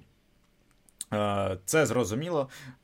Да, Тут у вас взагалі немає такого зоопарку технологій, ти все стримуєш красиво е, красиво. В нас Я не знаю, ось ти... в нас вже немає зоопарку технологій, тому що в певний момент ми почали сильно розростатись, почали писати мікросервіси, які між собою взаємодіяли, і складність утримувати цю інфраструктуру була набагато більше, ніж складність утримувати це в моноліті. Ми всередині зараз використали розбивку на модулі, і це успішно працює.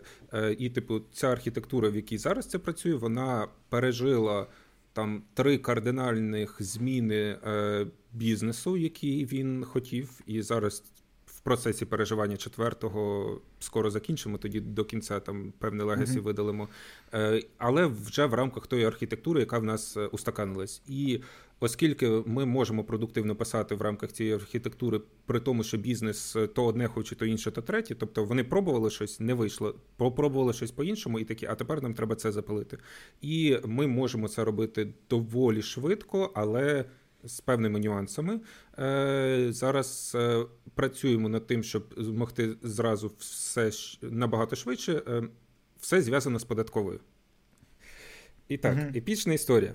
У нас в якийсь момент заблокували податкову накладну. І... А, Давай так, податкова на компанію. Так, так. Чи на вантажі? Е, на вантажі. В нас кожен вантаж mm-hmm. здається податкова накладна на кожен вантаж. І в нас в місяць там проходить е, декілька тисяч цих податкових накладних. В якийсь момент, mm-hmm. оскільки гетьманцев дуже любить общипувати бізнес, в нас почалися серйозні блокування. При тому, що кожен раз, коли ми приходили, знаходили якісь штуки, які нам треба змінити. І коли ті штуки змінювати в документах, ми почали набудовувати архітектуру, і ми десь півроку витратили.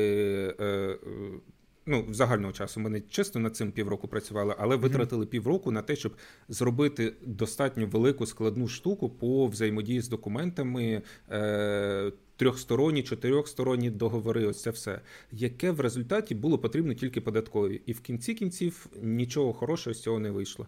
Але це дуже сильно перескладнуло архітектуру, і зараз ми помаленьку відмовлюємось від цього, а воно залізло в е, е, дуже багато аспектів, і ми помаленьку його забираємо. Тому що будь-які подальші доробки вони впирались в це легасі, і дуже важко було щось динамічно змінювати. Ось. Якось так. І все це було в моноліті. Mm, так, так. Тобто, Це вже коли тобто ми зараз переїхали до моноліту, це найбільша біль, яку mm-hmm. ми зараз довирішуємо, і далі тоді ми можемо доволі швидко викатувати фічі. Е, до речі, після того, як ми з мікросервісів. Е, ну, У нас не було мікросервісної архітектури, як така. В нас був один моноліт, і в нього багато маленьких сер... Е, багато мікросервісів, але все-таки був цей центральний, тому що стикався з продуктами, де не було центрального такого блоку, і просто мікросервіси між собою були. В нас все-таки був центральний. Ми пробували за парком технологій, побачили, що не працює, побачили, що треба тримати себе в руках, і такі, ну тепер ми зробимо все правильно. Потім знову робимо неправильно, і потім, а тепер точно зробимо зробимо все правильно. Ось і. Слухай, класична схема така, знаєш. Е, ем, пишемо моноліт, е, розбиваємо все на мікросервіси, і далі знову схлопуємо до моноліта, бо, типу, бо нафіга. Mm-hmm. І знаєш, е, можливо, ми ще просто не дійшли до цієї, знаєш, до цього етапу, коли все зростається в моноліт в нас, тому що ми теж починали з моноліту. Далі в нас. Я б не сказав, що мікросервіси, я називаю просто їх Service Oriented Architecture, коли в тебе є окремі сервіси по роботі з різними речами. Наприклад, ти провів е, клас, наприклад, з документообертом. Якби там ми, скоріш за все, це робили, ми просто винесли в окремий сервіс.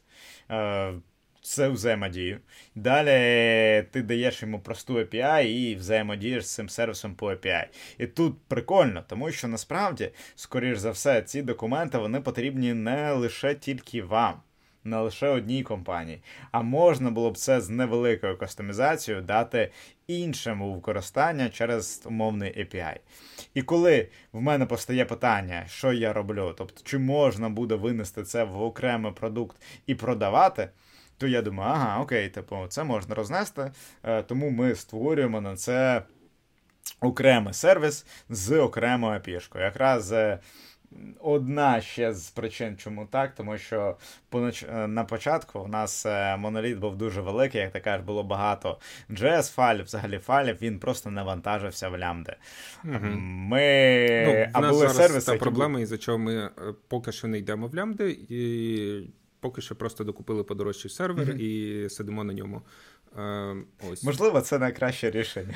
Е, На певних об'ємах, як я помітив, якщо е, у вас є невелика команда, тоді немає mm-hmm. сенсу робити там чотири мікросервіси, якщо одна і та сама команда буде працювати над ними всіма. Тобто, це. Ем, як е, над кожним сервісом, як мінімум, має працювати окрема команда.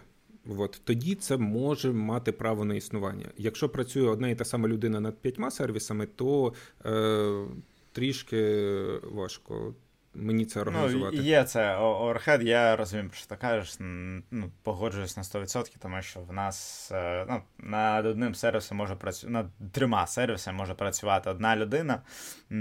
Да, І є ось типу, наш і там описати, там описати. Е, є якась е, непотрібна робота, яку не потрібно робити в моноліті. Тому тут. Е, ну, тут depends. Тобто я розумію, що у вас моноліт зараз, і воно круто працює. Як на мене, побудувати класний моноліт з. Давай так, DDD у вас є, тобто казав про модулі. Так, Скоріше за все, у вас є Domain-Driven Development, ви використовуєте підхід. А, е, да, Коли у вас є окремі домени. Ну, слухай, це прям дуже круто, тому ми, що коли побудувати. Вперше, ми коли вперше переїхали на ДТОшки, просто пищали від щастя. Ну, теж. А особливо, коли в 8.0 з'явились вже іменовані конструктори, це взагалі магія. Да, і, Здається, 8.1 можна прям передавати в будь-якому порядку. Mm-hmm. Е, ну, найменування писати і передавати, так, так. Да, е, тобто, ну, це це прям. До речі, що м- помітив, magic. одне з штук, які прям супер додавали по стабілізації е, всіх процесів, це коли ми почали плотно покривати все тестами. Тобто, в нас зараз достатньо гарно покрито тестами, і місцями прям рятує, коли ти запускаєш і відпало там, де не мало би відпадати. Вот. Угу. Да, Тести це окреме питання. Давай так. ну, Ви тестуєте код. Угу. Uh, PHP Unit. Да, Стандартний Laravel підхід, не пест. Нічого Ну, Можливо, модного. на пест переїдемо. Особливо угу. профіту чи мінусів одне з іншим не бачать. Початково писали на PHP Unity. Е- Нічого проти переїзду на PEST немає, плюс е, там якісь свої проекти чи невеликі, які ми піднімаємо, вже по-моєму, mm-hmm. Лара стандартно пропонує пест. Якщо правильно, ми його називаємо, тому що я пам'ятаю, але зараз повторив просто назву. Да. Ось. Наче правильно. І е, тут яка головна штука була, коли почали детально прописувати тести, тоді помітили певні штуки, коли щось не вдається протестувати. Ну, типу, не вдається написати тест. І потім в всіх варіантах виявлялося, що якщо переписати код краще, його дуже гарно тестувати. І це додатковим стало тригером, коли навчилися код, який гарно написаний, його завжди легко тестувати. І коли ти пишеш тест е, на нульовий проект, який писався без тестів, ти помалесенько і перепишеш його під більш кращу архітектуру. Ну, знаєш, мені взагалі подобається, куди зараз йде тенденція у розробників. Стало набагато більше говорити про гарний код, як писати гарний код, е, набагато більше приділяється часу для тестування. В принципі, зараз е, це не тільки розробники там пропонують, давайте напишемо тест, тому що тести, тому що це там більша стабільність вашого додатку, і насправді пришвидшує ще й розробку набагато, тому що там етап тестування юніт-тестами набагато швидший. Ніж е, там QA буде мануально все протикувати кожен раз і виправляти потім баги на продакшені. Ну тут, тобто це... до речі, ще такий момент. Ем... Часто я стикався, коли там фріланс або аутсорс скажуть, що нам не дають е, часу для тестів. Типу, нам виділяють час на задачу, але не на тести. І ось така е, лайфхак порада. Якщо ви робите задачу, тести це елемент задачі. І, типу, е, просто вписуйте цей час в те, щоб треба написати і тести в тому числі. Бо ем, якщо взяти в ідеалі, то взагалі починайте з підходом ТДД. Спочатку пишіть тести, потім пишіть код. І це дозволить дуже багато зекономити часу на узгодження і всі моменти. Ми місцями mm-hmm. користуємось ТДД, деколи ні, коли треба спочатку накинути, щоб проклікали і дали фідбек. От. Тоді ми mm-hmm. не використовуємо. А коли цілком зрозумілий функціонал, тоді стараємось використовувати. От. Ну, В будь-якому разі, це ж дій ем, ну, підхід. А, до речі, ну, про тестування ти сказав класну штуку, як лайфхак е, щодо ну, тести, це елементи, це елемент задачі. І ну, я собі не уявляю жодної задачі, щоб ти таки написав код і взагалі нічого не перевіряєш, віддав е, його на продакшн, чи там віддав його в QA. Ти в будь-якому разі щось повинен зробити. Якщо ти пишеш апішку, то принаймні повинен дьорнути свій там пост, запит чи get запит, API запит, зробити реквест, подивитися, які дані тобі повертаються. Uh-huh. І яка різниця, як це зробити? Це зробити просто в кодом чи зробити через Postman. Це буде однаково, мабуть, вже по часу. Ну, Те саме, саме з... до речі, навіть і не однаково. Там, коли ми пишемо певний функціонал, який треба, там, щоб авторизований користувач був в певному статусі, зробив певні дуже великі дії, то е, і які там е, змінюють сильно цього користувача, там повністю його верифікувати. І потім його треба назад розверифіковувати, щоб знову перевірити. І тести в цьому плані навпаки навіть ще швидше будуть, ніж вручну. Да. Да, тобто тут, е, знаєш, ну ми кажемо про розробку хоча б хеппі паса протестувати, знаєш, mm-hmm. продивитися. Але реально, тести набагато швидше кодом написати, ніж руками перевірити, зайти, створити собі такі умови, щоб відтворити конкретно кейс. А далі, яка ще має, коли тобі прилітає баг з продакшену, а в тебе є тест на це і тест відпрацьовує. Ти просто намагаєшся підставити кейси, вхідні параметри, щоб твій код зламався. І далі ти розумієш, о, баг тут, і все виправляється досить легко. І тест вже допомагає ну, дуже сильно. І зараз багато інформації, і, в принципі, навіть замовники розуміють, що тести це ну, нормально і це правильно. Якщо ми там пишемо не супер щось, що я не знаю, що можна писати. Ну, хоча знаю, знаю системи, знаю людей, які пишуть м- системи на PHP, які взагалі неможливо протестувати е, юніт е, інтеграційними тестами. Так, якщо ми кажемо про е, криптоторговлю, торгівлю е, криптою. Е, біткоїни, арбітраж і все це на PHP, High Frequency Trading. А чому неможливо, Ось якщо, наприклад, просто ті ж самі запити мокати, і щоб внутрішня бізнес-логіка відпрацьовує, чи як там? Ну, ти дуже багато чого залежить від моделей. Тобто, які моделі, які вхідні параметри, і в тебе на написання саме знаєш, е, Ну, я не буду заглиблювати цю історію, я просто уявляю, що найскладніше в тестах це створити вхідні умови, тобто створити собі такі умови, які відтворити їх в тестуванні. Uh-huh. І ну, це з біржами може бути дуже важко, тому що у тебе там сотні параметрів, які міняються, змінюються, і просто писати ти будеш витрачати набагато більше часу. На це. Але, ну знаєш, Воно працює, воно працює без тестів. Угу. Не все е, треба покривати тестами. Окей. Ну, тут, до речі, про тести. Хоча все. Е, а з, е, з оцими вхідними даними. Ми вже 5 хвилин не хвалили Laravel. А знаєте, хто може ці вхідні дані? Laravel Factory. Вот. А Factory, а ми не використовуємо Laravel Factory. Ми використовуємо свої генератори, які дозволяють це робити так само, як фабрики, тільки простіше мені здається. Uh-huh. Ну, Ми створили свій механізм, який допомагає це робити так, як ми хочемо. Uh-huh. В цьому плані, до речі, спаті. Е, пише багато бібліотек під Laravel, і е, ідеальна схема в тому, що він пише бібліотеки, які використовують вони ж самі, і просто робить це uh-huh. публічні бібліотеки, виносить ось такі модулі. І особливий профіт в використанні них, що навіть якщо в бібліотеці буде там дві зірочки, він все одно завжди буде підтримувати його в актуальному стані. От. Uh-huh. Це ще одна інтеграція з Спаті. До речі, нещодавно був FWDs, проходив по PHP, і один з засновників Спаті був на цій конференції, розповідав про. Якраз про дата, про їх бібліотеку, про їх пакет, з як працювати з даними. Uh-huh. Мабуть, не з даними про AI він був. І кому цікаво, можете купити собі доступ до відеозаписів на сайті FWDays і подивитися цей доклад. Там, до речі, не тільки від Спаті, а ще і від Beyond Code про Laravel. Там була мій стрім запис з спілкування з фаундером. Symfony, лід-девелопером Symfony. Коротше, ми там пройшлися по топовим розробників для Лари і Symfony, поговорили про актуальні речі. Так що Записи є на сайті FWDays, можна їх купити.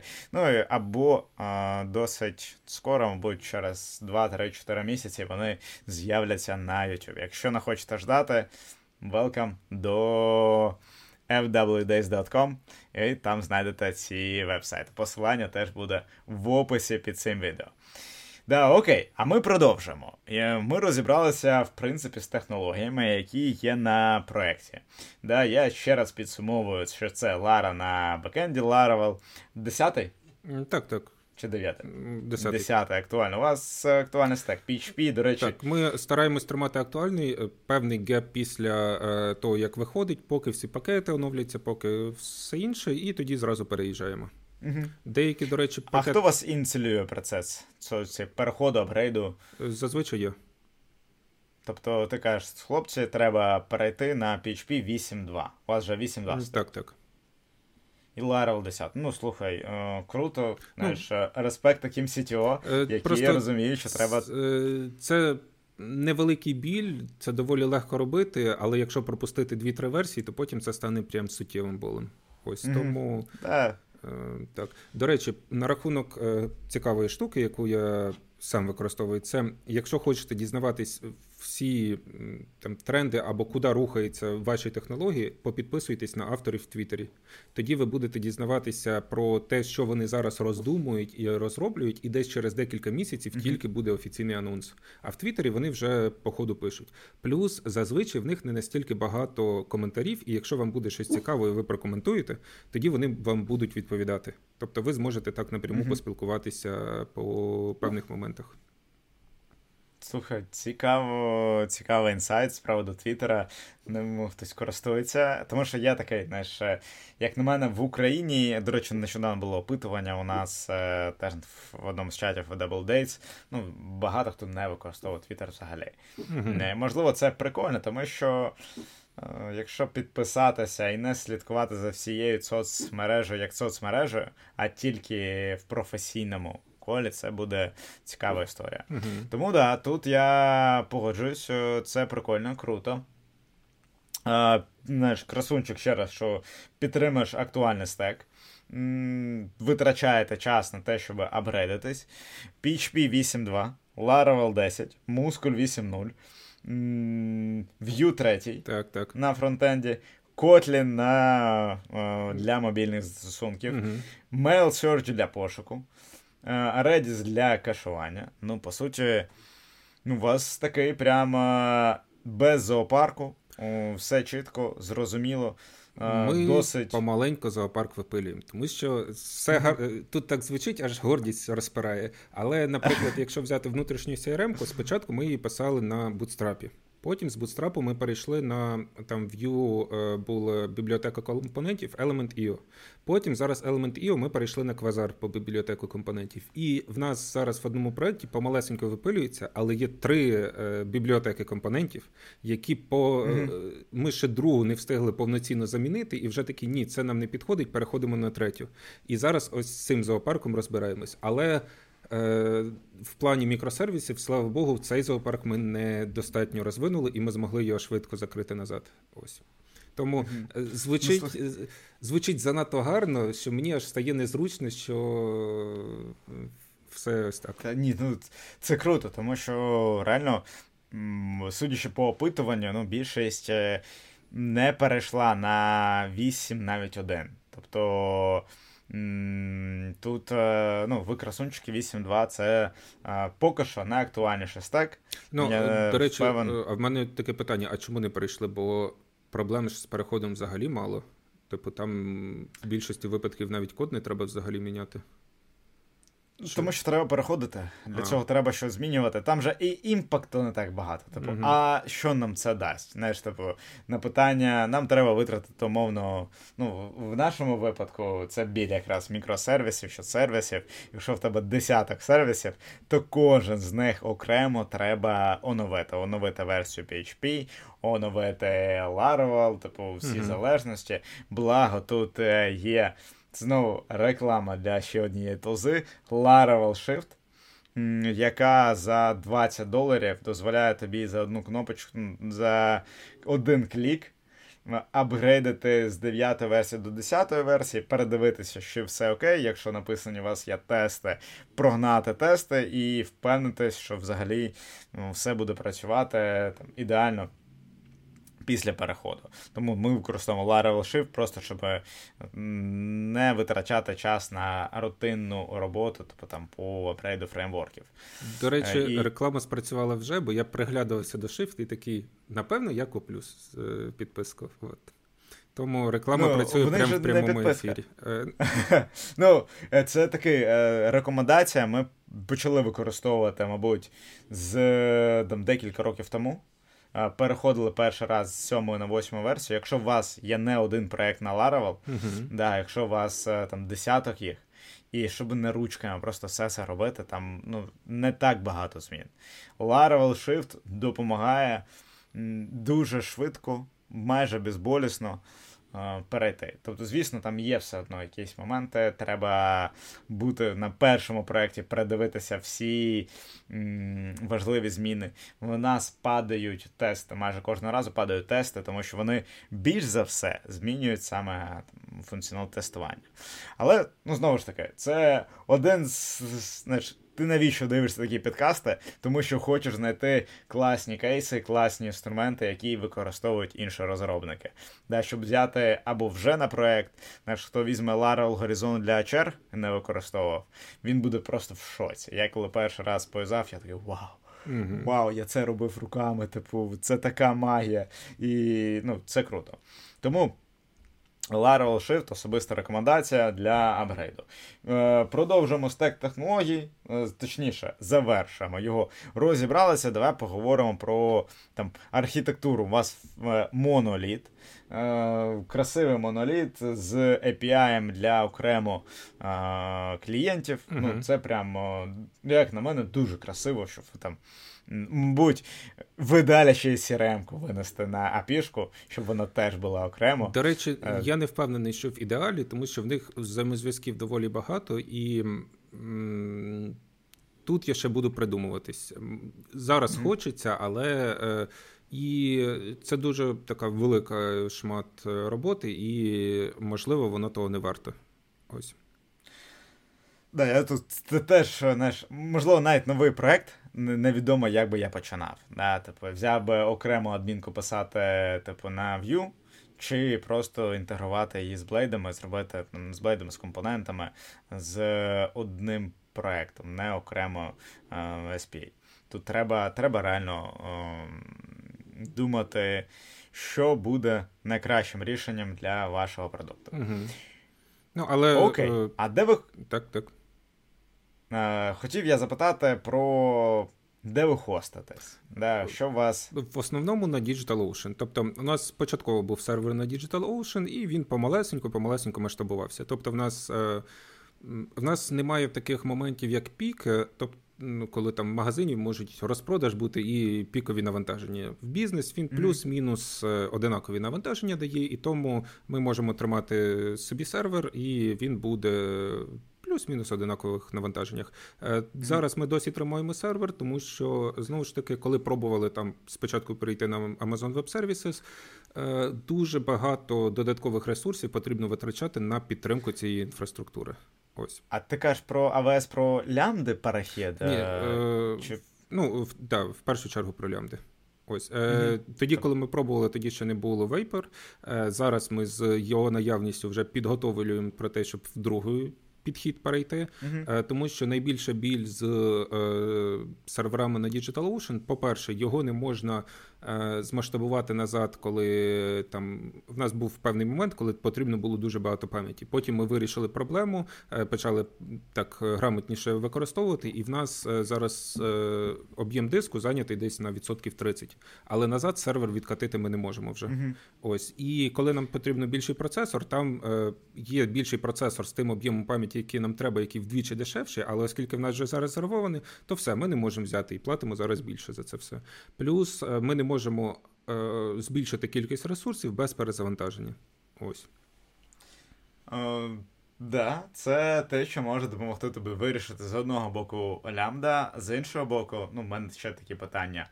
А у вас така ж один сервер під бази, під код, під під все. Ви використовуєте один е, е, сервер. З MailSearch у нас окремий сервер під пошук. Mm-hmm. З базою е, ми готуємось переїхати вже на Амазонівську як RDS? З... Аврора, Аврора RDS. Так, так. І е, угу. тому поки що не виносимо. Тобто її було б гарно винести, але щоб не робити два переїзди, ми просто вже готуємось до одного такого переїзду. А таке питання в мене: а чи були у вас е, падіння, коли просто сервер впав? Просто впав. О... Просто так він не падає. Завжди щось е, відбувається, і хтось десь щось накосячив. Mm-hmm. Зазвичай падіння було зв'язані з ем, тим, що Е, об'єм даних постійно збільшувався, і в якийсь момент е, там е, запит відпрацьовував довше, ніж мав віддати відповідь. І там, наприклад, до нас прилітають постійно замовлення. Якщо він не встигає зберегти, тоді воно так 20% навантаження сервер, потім такий хоп, 100% навантаження сервер. І mm-hmm. е, потрібно зупиняти, е, дати йому його це все переварити, пробувати з індексами розібратись, і бажано ще, щоб це не надто сильно було по клієнтах, і вони могли користуватися. І ось це була зараз найбільша біль, яку поступово вирішуємо. Поставили моніторинг uh-huh. на базу, вже відслідковуємо ті е, такі вузькі моменти, але е, це зараз в процесі. Ось е, ще були штуки, коли особливо м, якийсь невеликий баг, і починало там е, неправильно, наприклад, рахувати транзакції. І це просто дуже велика біль, тому що на це опираються, і немає іншого місця довіри, де е, типу є актуальні дані. І коли е, дзвонить бухгалтерія і каже, ось тут неправильна транзакція, вона задублювалася, і дуже страшно стає, тому що окей, тут ми знайшли, а де ще неправильні транзакції, які зараз відпрацювали. Допустимо, знайшли код, який неправильно відпрацював, і. Е, Виправили його, але треба зробити міграцію, яка виправить ці попередні.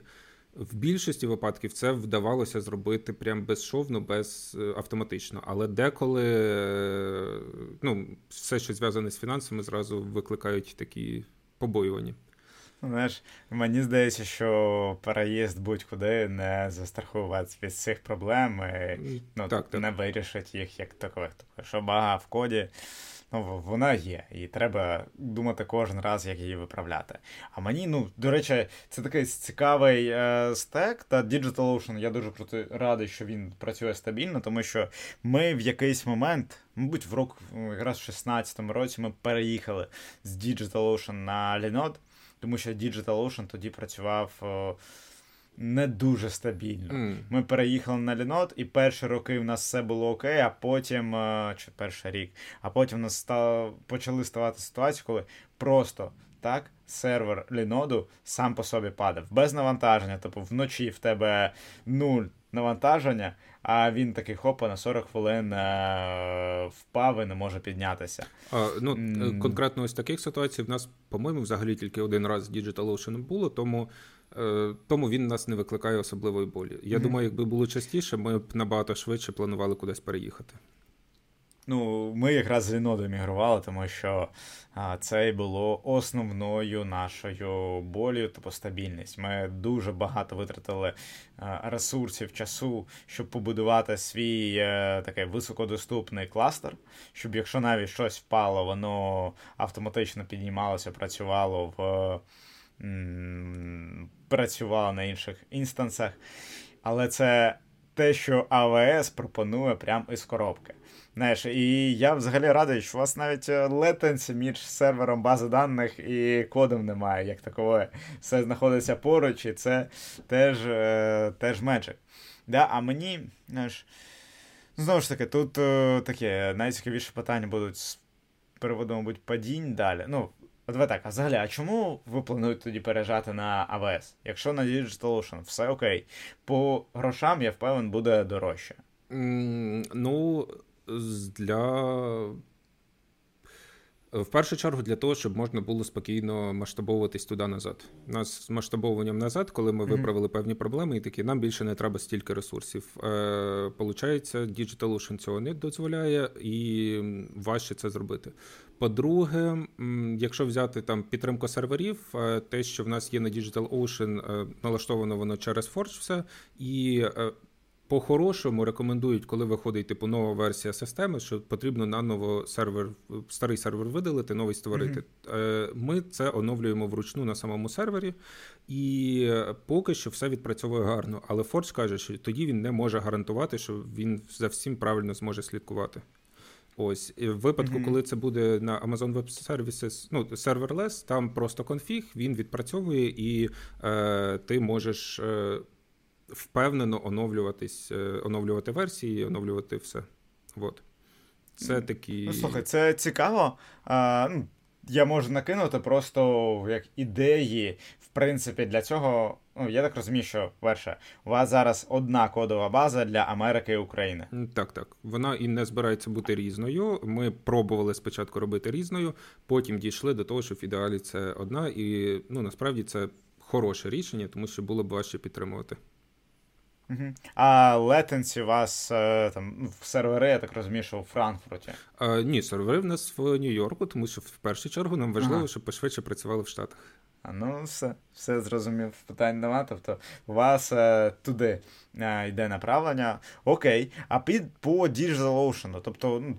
По міграції, можливо, ви теж подумаєте над цим, можливо, в когось є схожі кейси. Я просто запропонував би один з варіантів. Е, Тобто винести взагалі кодову базу окремо на окремі сервери. Uh-huh. Ти е, там, кажеш про те, що Digital уже не можна понизити на нижчі тарифи, але якщо я правильно розумію, це в тому випадку, якщо ти збільшиш е, диск. Е, так, тобто іменно диск. Вони тому, що якщо... все інше дозволяють, а коли ми збільшили диск uh-huh. і зараз хочемо використовувати менше, диск не займається, вони цього uh-huh. не дозволяють. З процесором вони дозволяють спокійно, процесор, оперативка, все інше заїхати на низ назад. Ну, І тут, тут тоді можна подумати в сторону того, щоб поставити декілька серверів взагалі з кодом, які будуть обробляти код е, на PHP, і розмістити їх е, паралельно, створити свій невеликий докер файл. По суті, це там буде конфіг для такий самий конфіг треба створити для Vapor, для Lambda, uh-huh. щоб описати, що що у вас є. Далі ви з цього докер-файлу може підіймати будь-яку кількість інстансів для коду, і тут буде головне просто розділити код і базу даних і Redis. Тобто uh-huh. бази даних у вас будуть стояти окремо на окремих серверах, е, і тут знову ж там ніякої магії немає. Ем, що в Амазоні це буде, що в DigitalOcean, що десь е, ну, неважливо. І в принципі, у DigitalOcean є ще своє рішення для баз даних. Є, є, тобто але поз... Е, їх рішення виходило з нашими об'ємами суттєво дорожче, ніж е, рішення по Амазону. А ну. Ну, в будь-якому разі просто Але, можна ну, тобто, свій. в якусь таку сторону можна подивитись, типу, помалесенько виносити, але в рамках залишатись mm-hmm. DigitalOcean. З другої сторони, тут тоді треба себе стримувати, бо в мене ручки чешуться по по Amazon Web Services, лямди, це все порухати. От, mm-hmm. Тому. Е, Треба подумати. Ну, Я просто цим. до чого клоню, що типу, що самі по собі лямди, якщо у вас, е, ну, скоріш за все, кодова база ви, вона не витрачає багато коштів. Сама по собі сервери, е, ну, вони вони просто є, вони працюють. ще. Ем, створити декілька веб-серверів, щоб винести туди і забезпечити собі такий там плавний, взагалі, якщо треба там збільшити кількість ресурсів, просто ручками пройтися і проставити, наприклад, е, там збільшити кількість ресурсів. Хоча, скоріш за все, вам буде треба докинути нових інстансів, і тут е, вам допоможе там і Forge допоможе в цьому, там все це можна автоматизувати. Окремо база даних це вузьке місто для більшості веб-додатків, і лямди не вирішать цієї проблеми. Аврора RDS е, частково просто візьме за себе керування базами, тобто там є рішення Aurora Aurora прям serverless. Те, що вони пропонують, вона вийшла в 22-му році в така там друга версія, вона вже повністю production ready. Можна використовувати. Але в будь-якому разі в тебе є база даних, який там буде два інстанси, буде read і write інстанс, і ти будеш платити X2 одразу за базу даних. Uh-huh. Те ж саме можна зробити і на DigitalOcean, просто зробити собі master-slave реплікацію, налаштувати її з мускулем, і або навіть master-master реплікацію там робити. Це теж е, реально зробити. Тут можна зробити таку рекламну інтеграцію, кому цікаво, як побудувати. Мастер-мастер реплікацію, подивіться в сторону Перкони Extra DB кластер. Вони дозволяють налаштувати неможливе і зробити повністю повністю ну, гарну реплікацію для Laravel застосунків. Тут буде прикольно, що вони можуть писати в будь-який інстанс. І і таким чином, тобто налаштувавши окремо бази, окремо Redis і окремо сервери з кодом, ти отримаєш повністю ту ж саму гнучкість, яка в тебе є на AWS, але вона буде на DigitalOcean. І ти там налаштував це, і потім можеш, як ти кажеш, покроково мігрувати знаєш, по одному винтику. Типу, е, винтик прикрутив, подивився, що воно все працює. Далі просто мігруєш це на Amazon. Як на мене, це теж ну, один з ну, таких е, гарних підходів і для розуміння. Тому що лямди ну, можуть одразу викликати трішечки питань, як воно все буде відпрацьовувати. Угу. Ну, Тут, до речі, можна тим, що ми подивилися, які обмеження з лямдами, е, ми. Аналогічна штука, як з тестами. Ми подивилися, що лямди не приймають таких об'ємів е, збілдженого фронта. І ми зрозуміли, хм, напевно, в нас трохи треба менше об'єми і якось це все оптимізовувати. Подивилися і такі, да, ми можемо це оптимізувати і зробити набагато краще. І uh якби ми не подумали до цього, ми б такі, ну, отакий в нас фронтенд. Ось. Е, але так, тут, напевно, Приглядаюсь, е, і в момент, коли вже буду робити певне рішення по переїзду, ще там сконтактуюсь з тобою по різних варіантах, тому що хочеться зробити переїзд з мінімум болі, і якщо не переїжджати з одного типу сервісів на інший, типу залишитись на DigitalOcean, це буде mm-hmm. завжди менше біль, ніж переїхати кудись. От. І, можливо, навіть дешевше. Uh-huh. Ну, Якщо у вас просто немає. А, ну, В нас була проблема зі стабільністю. У нас просто постійно випадали сервери. І е, ми запарили, що в нас був один сервер бази даних, та потім ми зробили 5. У нас було два сервери Proxy SQL, якщо один впаде, щоб автоматично підіймався другий.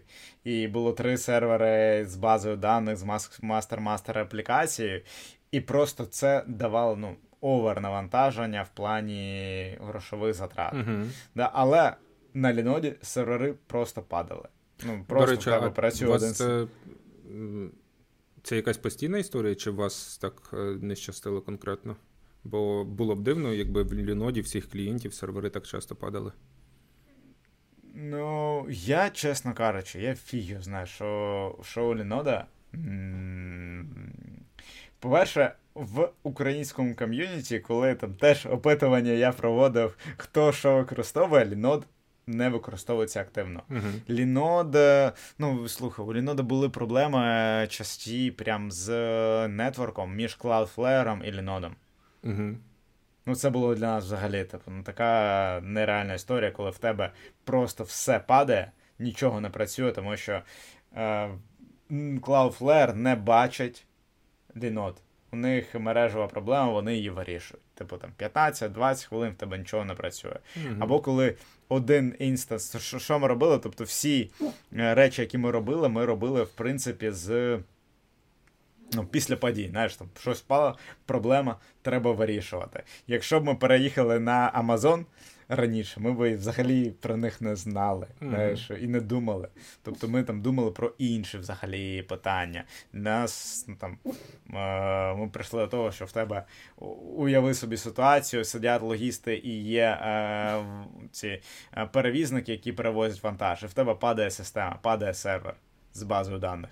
Все. Ну це добре, коли в... вони знають, куди вони їхали, там, куди треба доїхати. В нашому випадку там всі розраховували на систему. Угу. Ось тому ну, ну, в вашому такі, випадку знаєш... ще там е, ось цей таймінг набагато менше, тому що в нас там логісти за день заплановують, потім він виїжджає, угу. він собі повільно їде. А в випадку останньої милі там 10 хвилин це вже може бути прям критичний час очікування.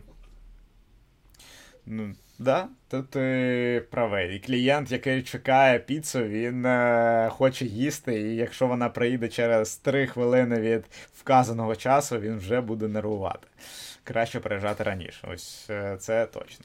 Окей. Тобто тут е, я зрозумів, ви на DigitalOcean плануєте проїзд, в принципі, на Amazon. Е, якщо там комусь потрібна допомога з переїздами, до речі, скоро я ще випущу один ролик, як ми переїжджали з.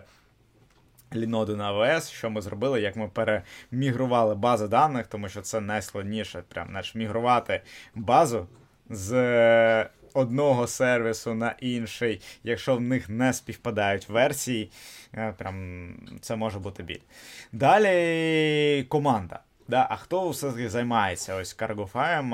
Яка у вас команда? А, Ну зараз R&D команда в нас прям дуже компактна. Тобто, в нас є, е, mm-hmm. крім мене, ще бекенд розробник, фронтенд розробник, е, Android iOS, е, дизайнер, е, тестувальник. Е, і всі інші при потребі ми залучаємо там е, з аутсорсу. Е, вже є контакти, з якими активно працюємо, але кор команда виходить прям дуже компактна. І власне до такої команди ми дійшли в після початку війни, ну повномасштабного вторгнення. Ем, Тоді е, в нас, е, коли все почалося, ми там Кому потрібно було, почали евакуйовуватись. Ви як тільки виїхали, буквально там через на наступний день чи через день е, почали робити сервіс для гуманітарних вантажоперевезень, тому що угу. там багато перевізників, багато клієнтів були, і вони нашим логістам там обривали телефонні слухавки, такі Типу, нам треба терміново перенести там якісь товари з нашого заводу, які там зараз е, в гарячій точці, кудись е, подалі. І бізнес дуже активно звертався. Ми вирішили зробити такий швидкий сервіс і найняти багато волонтерів під це. Е, Початково ми навіть базу ніяку не робили. Ми, здається, швиденько закрутили це. Е, за допомогою Notion, де вносили і все відбувалось. Потім, буквально через дві години, ми зрозуміли, що Notion не справляється. Зробили мінімальну формочку, е, яка. Е, ти, якщо перевізник, записуєш, де ти є, е, типу, які параметри і свої контактні дані. Якщо замовник, е, типу, де ти є, що треба перевести, і все. І е, ми е, старалися зробити так, щоб не було цього проміжного звіна, і е, зробили телеграм-бот, коли як тільки ти реєструєшся, зразу телеграм вайбер-бот, ти залітаєш туди, і тобі одразу показуються всі перевізники, які навколо тебе є близько. Як тільки з'являється якийсь перевізник, який попадає в радіус, він зразу прилітає на бот. І це дуже гарно спрацювало. Тобто там почали розміщувати і перевізників, і замовників дуже багато. Треба було волонтерів, які там обдзвонювали, уточнювали якісь моменти, тому що часто там в паніці записували, і зовсім не зрозуміло було, і потрібно доуточнити. І е, далі в нас це ще було без дизайну. Паралельно дизайнер займався дизайном, а ми вже накидували і перевіряли. Далі дуже багато запитів пішло про евакуацію людей. Ми орієнтувались під вантажі, і ми не знали там про людей, що як треба. А почали обдзвонювати, типу, а ви можете людей взяти? І ми зробили окремо на перевозку людей. Типу, водії записують, скільки можуть перевезти людей, люди записують там звідки і скількох треба забрати. І е, це прям дуже гарно і швидко запрацювало. Тобто там без сна робили, але. Ось ці всі ітерації пройшлись буквально за два дні, і в нас цей сервіс працював. Потім щось схоже, е, що було або там від держави чи від інших, з'явилося там десь через по враженнях тижнів 3-4, типу, поки вони допилили mm-hmm. оцю штуку. І ми зрозуміли, що ось такою маленькою командою в екстремальному хакатоні ми можемо ре- реалізовувати якісь речі дуже швидко. Тому що на той момент ми вже такі думали, ми чуть підросли, бюрократизувалися. В нас було е, розробників десь штук. 15, е, які конкретно розробкою займалися по різних напрямках, там поки синхронізація, дзвінки, все інше. І е, ми вийшли на дуже повільний темп розробку нових фіч. І е, це відбувалось поступово, і для нас здавалося це нормою. І потім, коли ми так в режимі хакатону попрацювали, ми подивилися, що маленькою командою ми можемо робити набагато ефективніше. І навіть е, якщо зараз е, будемо масштабуватись, ми будемо набирати такі інші маленькі команди, а не розширювати ось цю команду, яка в нас є. Ось. Угу. І... Слухай, ну така дуже типова історія. І ще сюди ж в копілочку реклами Laravel ви все починали писати за два дні. Ну, за два дні ви написали систему на Ларі. Так, так. Да, Взаємодію з телеграм-ботом, бота, е, всю обробку замовлень, CRM-ку. Угу. А що взяли для адмінки? А для адмінки Laravel нового взяли.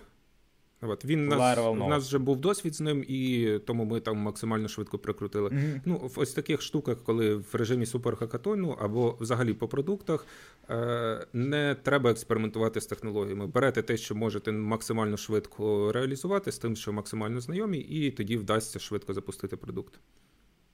Да, тим паче, це ну, було потрібно вже вчора. Знаєш, коли ти розумієш, mm-hmm. і всі розуміють, що тут треба зробити якомога швидше, випустити. І бачиш, ви ще і ітеративно показали, знаєш, типу. Notion, формочка, Telegram-бот, знаєш, прям ітеративно все викачували, деплоїли. І коли ну, воно ти бачиш, ну, кожен розробник бачить, як відбувається процес створення ідеї, процес імплементації там, продукту розвитку цього продукту. По-іншому починаєш дивитися взагалі на на бізнес, на свій бізнес. І маленька команда, тобто, а давай зараз ще раз, скільки у вас людей? Ну, виходить, е, 6 людей в такій core R&D команді. Така ідеальна скрам команда. Так, ну ось ця е, штука Two Pizza Team, типу команда, яка може наїстися двома піцами, вона виявилась прям ідеально працює. Бо в нас беремо більше фронтендерів, бекенд не встигає. Беремо більше бекендерів, там вони також простоюють, і на них mm-hmm. починають накидувати якісь задачі для того, щоб не було як простою щось рухалось. Але воно не виходить mm-hmm. настільки ем, гармонійно по ітеративності йти. От. Mm-hmm. Е, Ще додатковим. Коли почав моніторити, виявилось, що е, є плюс-мінус одинакові команди. Е, ну, наприклад, той ж самий Telegram, там працює дуже маленька команда. А є Viber, WhatsApp, де величезні цілі mm-hmm. підрозділи, і я б не сказав, що вони роблять якийсь складніший чи більший функціонал. Місцями Viber прям навіть по враженнях і якихось емоційних, що коли ти його відкриваєш, там як Боїнг заводиться, поки воно все проробиться. А Telegram дуже швидко працює. Е, от. І ось це стало додатковим фактором, що Telegram може робити такий ж самий функціонал без е, величезної команди. От. Ну, Тобто зараз, якщо брати там класний приклад з Телеграмом, вони розуміють, що вони не можуть зробити все, і вони фокусуються на основних фічах. І при цьому, ну, бачиш, як вони, ну, як на мене, мінімалістично розширюються, але зараз рішення з тим, що вони викатили історії, воно таке, можливо, трошечки спорне, спірне, але це був е, дуже класний привід, щоб показати, а навіщо було купувати Telegram Premium. мені здається, підписки тоді на Telegram преміум полетіли дуже сильно, тому що перша версія була uh-huh. історії були доступні лише в преміум версії. І в мене тому в мене в історіях багато... був тільки ти. Слухай, а в мене багато знайомих, хто реально купив саме для цього, щоб постати історії. І це, я, можливо, ти пам'ятаєш, е, ВКонтакті я колись дура вже прибирав стіну. Mm-hmm. Він робив радикальний такий крок, коли всі казали, да що ти робиш. Але потім, ну. Тоді був мем, Дуров е, поверне стіну. Типу, угу. ну, я, чи, чи є тут ті, хто. Я пам'ятаю, але я не пам'ятаю, що за. Е, ну, я не пам'ятаю, Вони там, типу, мікроблог замість стіни, а чим тоді стіна була, підзабув. Я я теж вже не пам'ятаю, це в мене знаєш, в голові так воно викрутилось з тим ну, радикальні зміни. Я просто пам'ятаю, тоді це був такий. а, не, ну, кастомери, да, користувачі, вони не прийняли це. Та, З телеграм-історіями зараз така сама типу, хвиля, комусь це подобається, комусь не подобається. Ну тут, тут можливо, навіть е... якщо вони зробили невдале рішення, вони не можуть це достатньо перевірити, поки не випустять. Випустили. Якщо це буде прям дуже-дуже погано, в якийсь момент вони тихенько захлопнуть цю історію. Теж можливо, будемо спостерігати, але дивимося, що маленька команда може робити класні речі. Я з тобою погоджуюсь на 100%. В нас дуже схожа була ситуація, що до війни.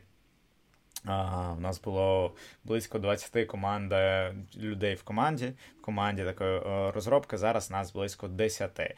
Але це враховуючи е, лідів по підрозділам, да, і менеджерів, які можуть керувати і вносити. Тут а, якесь... Щойно прийшло в голову Мені здається, маленька команда ще допомогла з сторони операційної команди і бізнесу е, сфокусуватись на певному конкретному напрямку, який потрібен. Тому що коли була mm-hmm. велика команда, бізнес такий, нам потрібно ось це, це, це і це. І це якось паралельно робиться, і він накидує якісь ще штуки, які не настільки важливі. А зараз є один конкретний фокус, над яким працює команда, mm-hmm. і він максимально викристалізований, і він йде по тому пріоритету, що в першу чергу там допомагати заробляти гроші, і відкинулось дуже багато моментів, які просто були естетичні, і вони не сильно впливають на е, якісь моменти. І це допомогло е, швидше розвивати продукт е, в тому плані, щоб отримувати кошти. Ось.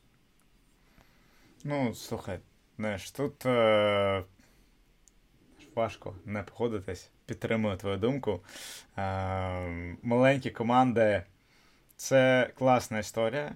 Хоча масштабувати і там проблема росту це вже інша проблема. Ти розумієш, що не просто так е, потрібні спеціалісти, які допомагають вирішувати їх, масштабувати команду з п'яти е, розробників до ста сотні. Це колосальні зміни. Uh-huh. І в ефективності насправді ви можете ще й просісти. Знаєш, в якості фічей, які ви випускаєте, що ви випускаєте. Е, є багато класних книжок. Е, а, Rework називається ще одна з компаній, які змогли хлопці змогли постро... побудувати компанію, мільярдну компанію, яка коштує е, більше мільярдів доларів, оцінка невеликою командою. Тобто все реально, все можливо і будувати навіть єдинорогів. А в мене таке ще питання зараз е, до тебе. Ти приймаєш участь у розробці, та яка твоя роль на проєкті як CTO? Так, приймаю участь в розробці. Е, тут ем,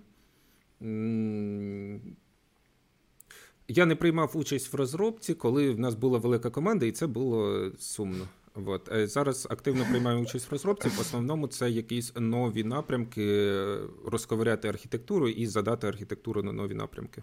Ось. Угу. Ну, от зараз таке CTO, архітектор, uh-huh. продумаєш, а якісь організаційні менеджерські питання, харінг. Е, е на найм це окрема людина є, яка займається, в тому числі вона ж займається і для операційної команди, і якщо потрібна якась uh-huh. додаткова вакансія, займається основною. З хайрінгом зараз є ідея, яку тестуємо, це під час розробки проєктів завжди виникає куча ідей, які хочемо зробити. Uh-huh. І ми зробили таку, типу, це коднейм називається, де е, за буквально два тижні запилюємо швиденько е, про, е, продукт і пробуємо з ним щось зробити. І під ці продукти, коли з'являється ідея, ми шукаємо е, конкретних людей, які будуть реалізовувати. І е, ідея така, що ми не наймаємо в себе в основну команду, а е, співпрацюємо з людьми для невеликих продуктів. І якщо бачимо, що між нами є хімія, все гарно взаємодіє, тоді запрошуємо вже в ядро команди. Ось угу. ось така ідея, яку зараз пробуємо зробити. бо на те, щоб знайти якогось розробника, потім зрозуміти, що він не підходить, і попрощатись, ну це і стрес для команди, і там затрати, е, і людина там в результаті три місяці пропрацювала. Також, ну навіть якщо там залишимо йому якісь бонуси, ну буде не дуже задоволена. Ось, а mm так можна буде протестувати цю взаємодію ще до того, як е, взяти найняти людину. Ось. Тобто, у вас таке а, прям тестове завдання, яке ви оплачуєте, яке ви Ми не робимо його як тестове завдання. Тобто, там в нас є окремий проект, е, який е, займається будівництвом. Е, для будівництва mm-hmm. офісу взаємодіяли з будівельниками, побачили, як все важко, і придумали, як трохи діджиталізувати. Там вже є контакти з хорошими людьми, і ось це все пішло-поїхало. Mm-hmm. І під це зробили ідея зробити проект. І під цей проект набираємо людей. Типу, mm-hmm. це те саме, що набрати людей на фрілансі під певний проект, але потім, якщо з ним гарно є взаємодія, запрошуємо вже в основну команду. Ось. Mm-hmm. Тобто, це не а, оплачуване оплачуване тестове завдання. Ну, я, я це таке реально практичне завдання для людини реалізувати проект. Воно йде як тестове завдання, щоб перевірити для вас, е, там, як людина, чи подобається вам з нею. Тобто вона ну, нативно все взагалі відбувається вона отримує за це кошти, ви там не травмуєте основну команду, якщо щось не зростається, не витрачаєте зайвих ресурсів. Mm-hmm. І ти проговорив таку цікаву ідею. Тобто, у вас є основний продукт, е, проект CargoFi, і є ще сторонні да, проекти, так, так. які ви теж. ну... А ви їх робите там для себе чи не для себе? Для ну, себе. Ну тобто, Мені здається, тут історія, як в Генезіса, дуже схожа в більшості команд. Коли ти працюєш над якимось продуктом, ти придумаєш певні рішення, які можуть бути окремими продуктами. Mm-hmm. І чому б їх просто не винести в окремі продукти? Тим більше, що зазвичай там навіть операційна команда не міняється. Тобто, який би не був продукт, там ось ми займалися логістикою, а тепер захотіли займатися будівництвом, чи, е, наприклад, там є е, Лонді, це пошиття продаж одягу. Е, І mm-hmm. захотіли займатися цим. І бухгалтерія залишиться та сама.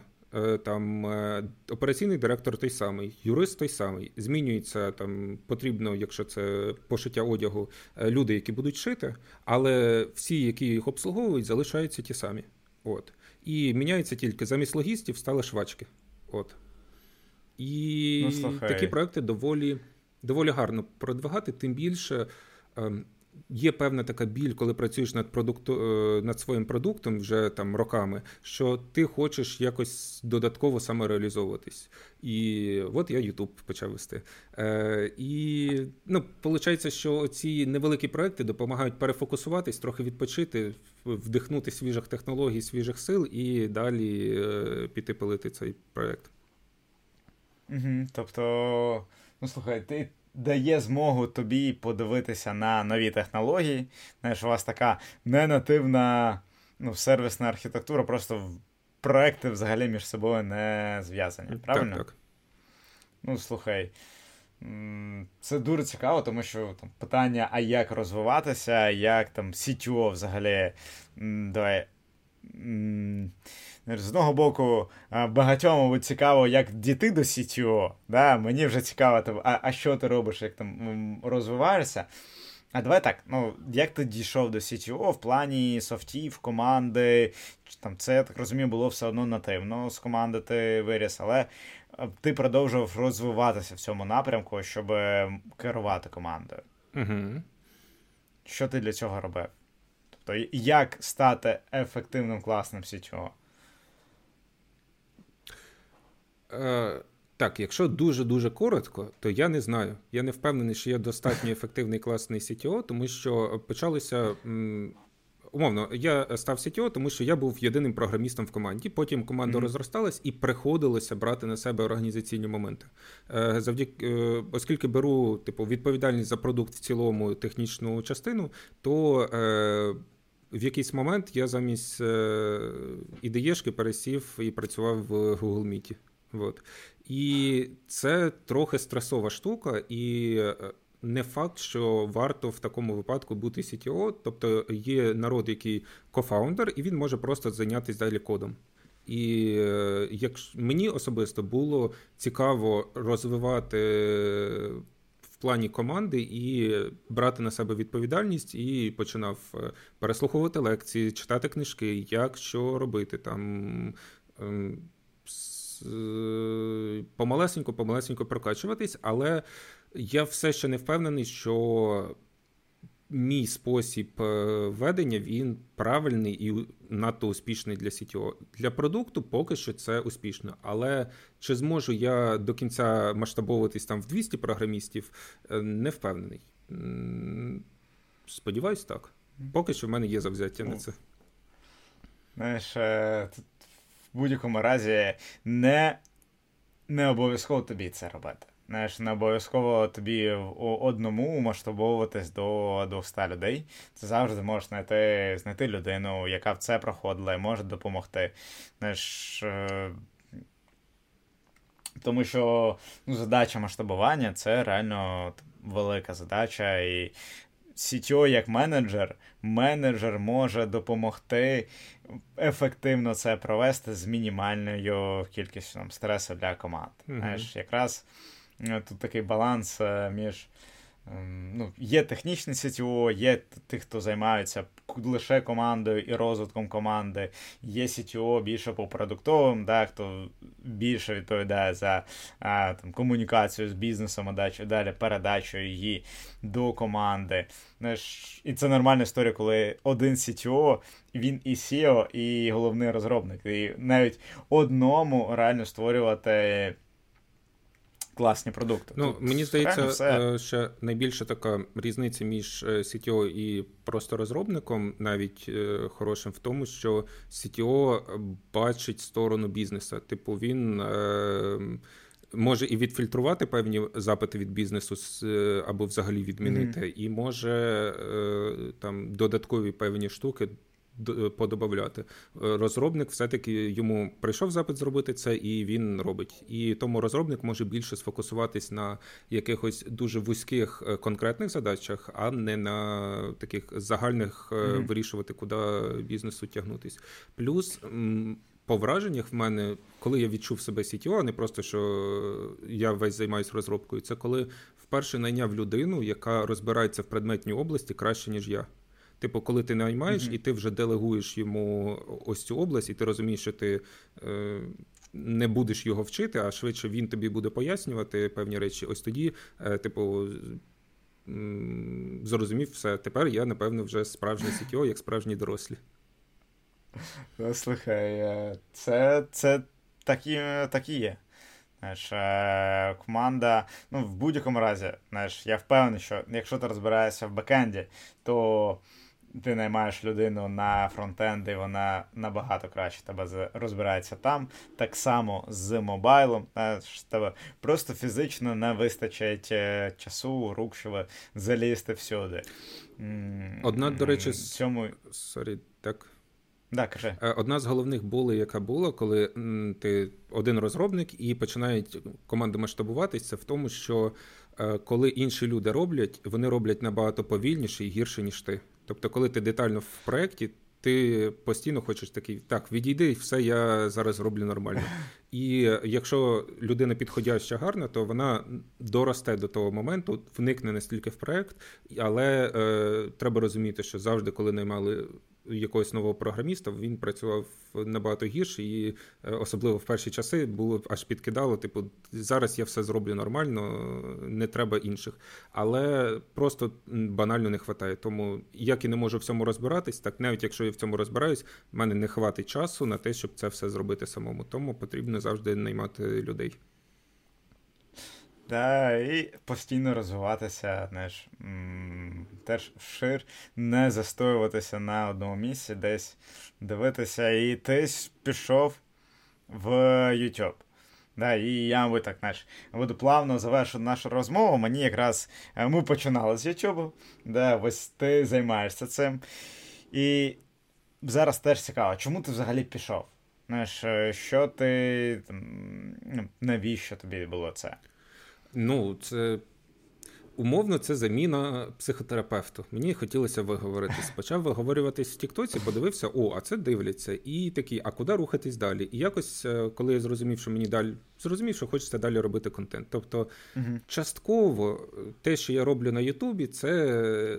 Заміна психотерапії. Це, напевно, доволі погана заміна, але е, мені допомагає і відволіктись, переключитись, е, і по враженнях, е, власне, після початку е, повномасштабного вторгнення дуже багато тисло і кудись воно хотілося вийти. І єдине, як я наразі навчився з цим справлятись, це закидувати себе ще більше і більше задачами. І якось мені це допомагає. От. Закидувати задачами, відволікатись. Так, так. Ну тобто, коли я е, я був зайнятий весь день, потім я взяв Ютуб і я подивився, mm-hmm. що виявляється, в цьому дні було дуже багато слотів, де я не займався чимось корисним, а страждав всякою фігньою. От. І частково mm-hmm. я почав, е, типу, в кінцевий результат з'явився ще один новий продукт, це там відео, які виходять. І е, я такий: о, а якщо подивитись, в мене ще є достатньо вільного часу, і давай робити ще щось. І таким чином я е, зміг стати продуктивнішим місцями. Угу. Ого, знаєш, не, неочікуваний інсайт. Тобто ти витрачаєш більше часу з одного боку на YouTube, записуючи, продумуючи сценарій, і з іншого боку, те, це допомогло тобі стати більш продуктивним. Е, за рахунок того, що, ну, наприклад, коли раніше я такий е, встаємо, потрібно трохи часу на розкачку, це зробити, помалесенько залітаємо, mm-hmm. і тут такий встаємо, пишемо сценарій, е, там написали сценарій, півгодини потратили. Тепер ніякого часу на розкачку немає. Залітаємо зразу в код, і я бачу, що я почав ось ці моменти, які мені потрібно було е, потратити довше часу, витрачати менше часу за рахунок того, що я такий, я вже витратив оцей свій слот часу на щось інше. Ось. Ну, такий. Е, і час стає більш наповненим uh-huh. да, в тебе. Все одно є є навіщо прокидатися, що робити, більш чітко розумієш свої е, цілі. Ну, це прикольно. А яка, до речі, щодо цілі, а яка ціль е, каналу? Да? Тобто, там місія. З одного боку, я розумію, що це психотерапія для тебе, можливість виговоритись. І, і я певен, що це якісний психотерапевт, тому що глядач тебе слухає, ти точно розкажеш, що ти хочеш розказати. А це найголовніше, мабуть. Е, одне з навіщо ходять до психологів, виговоритись, поговорити, щоб тебе почули. Так ти робиш на, не на одну людину, а на десятки тисяч. Да. Ну, з одної сторони, так, з другої, ну, все-таки це не заміна психотерапевта, тому що коли ти там починаєш мозок самообманюватись і ти починаєш йти кудись не в ту сторону, психотерапевт такий, так, стоп, стоп, стоп, а глядач мені не скаже, типу, ось тут ти пішов кудись не туди. Е, тобто, це допомагає е, моєму внутрішньому стану. Напевно, якщо в людини є там. Проблеми це не буде заміною, це буде просто певним компенсацією цього. Mm-hmm. Е, І по кінцевій цілі е, наразі мені в кайф робити контент. Я знайшов той тип контенту, який я можу робити постійно. Тобто, там зараз, коли накидувати на наступні теми, немає питання про що знімати. Я такий, о, ну буквально зараз з того, що наступне почав готувати. О, мова сі. Там ж просто епічна історія, як вона придумалась. Е, коли один чувак хотів грати свої е, ігри, інший хотів програмувати, і вони придумали багатопоточність. І я такий: а звідки я це знаю? Десь почув. І може це взагалі неправда, але я вже почав копати в цьому напрямку. Ось е, почав копати, і там точно знайдуться якісь цікаві історії. Або з такого епік відео, яке вийде суттєво пізніше, але буде великим. Це по тому, як Росія в свої it системи всі е, вприскували в Україну і наскільки Україна стала залежною. І коли почав трохи детальніше копатись, там ну взагалі дуже дуже дуже сильне пересічення, особливо пересічення з 1С, від якого досі не можуть відмовитись, настільки детально зайшли. І там якісь бренди, магазини вони не відмовляються не із за того, що вони там хочуть підтримати Росію, а їм тупо немає вибору поки що ніякого. І це е, то ж саме блокування Яндексу, яке було прям дуже грамотним рішенням, тому що ми були повністю в цьому інфо, інфополі. Uh-huh. Ось і коли почав копатись детальніше, такі, а які ще продукти? Там є продукти, які зв'язані з Росією, але не напряму. Є продукти, які створені росіянами, і там той ж самий JetBrains чи Telegram. І а як до них відноситись? А, І почав копатись, тому що до цього я не задавався просто цим питанням. От. І так само. До речі, Да, да. Е, так само, е, коли я сиджу, там в мене е, прописано в контент-плані вже сотні ідей, ну сотні, десь зараз список з 20 ідей, про які хочеться розповісти. І я цим горю хочеться розповісти саме завдяки тому, що я почав знімати контент, який би дивився сам. Тобто, якби я uh просто пилив по тому, як там робити е, щось на Vue, чи там, е, е, там як верстати, як робити бекенд, або як там туторіали по Laravel, я б доволі швидко перегорів. І завдяки цьому uh залишився. Але є народ, який прям. ну, Давай ще хвилинку реклами. Є народ, який прям дуже круто робить. Е, одне з останніх, що я на Ютубі побачив, це Віктор Турський про програмування. Угу. Він прям е, фундаментально закопується, показує, і це просто е, прям еталонний канал про програмування. Ще Як ще раз? Віктор Турський, по-моєму. Віктор Турський. Да, окей. І ще Соловйов. Олександр Соловйов. також робив. Але там проблема, чому я не можу рекомендувати його, тому що він, на жаль, не може не, не періодично випускає. Типу, подивіться обов'язково, там в нього є круті старі відео, де він закопується глибоко, але зараз не випускає періодично нові відео. Якщо буде випускати, буде да. прям супер топово. Ну, Олександр, це для тебе. Ти повинен запустити нові продакшн відео.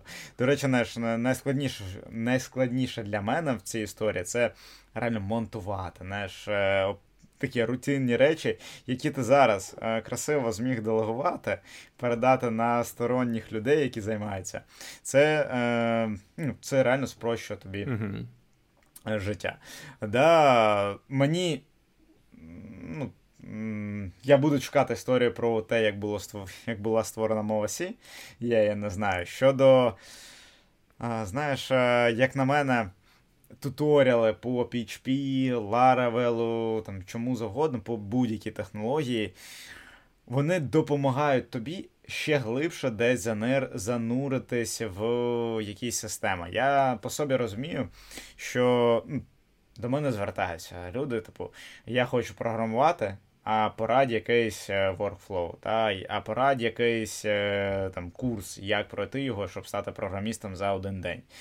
І тут ти розумієш, що там, Якщо це людина незнайома, ти можеш дати що завгодно. Але коли ми далі людей беремо для там, в команду, в компанію, то звичайно круто давати їм свої прям курси, де сам ти розказуєш, розказуєш для компанії, які у вас підходи, як ви це робите. І ми практикували такий підхід, коли. Я давав свої курси по PHP, по Laravel. Е, люди просто дивилися із нуля ось повний Zero, ставали десь, я не знаю, за 3-4 місяці на нормальні рельси, освоювали PHP Laravel і далі могли писати не просто там, код е- який завгодно, а вже красивий, структурований для нашої компанії. Тобто ми вкладали прям знаєш, такий в навчання студентів, як на мене, ось цей процес. І зараз теж е, його практикуємо м- минулому. Ні, цього літа приходила група студентів, яким я теж давав свої курси. Вони успішно проходили. І знаєш, е, це м, допомагає наймати людей, які вже підготовані для твоєї компанії.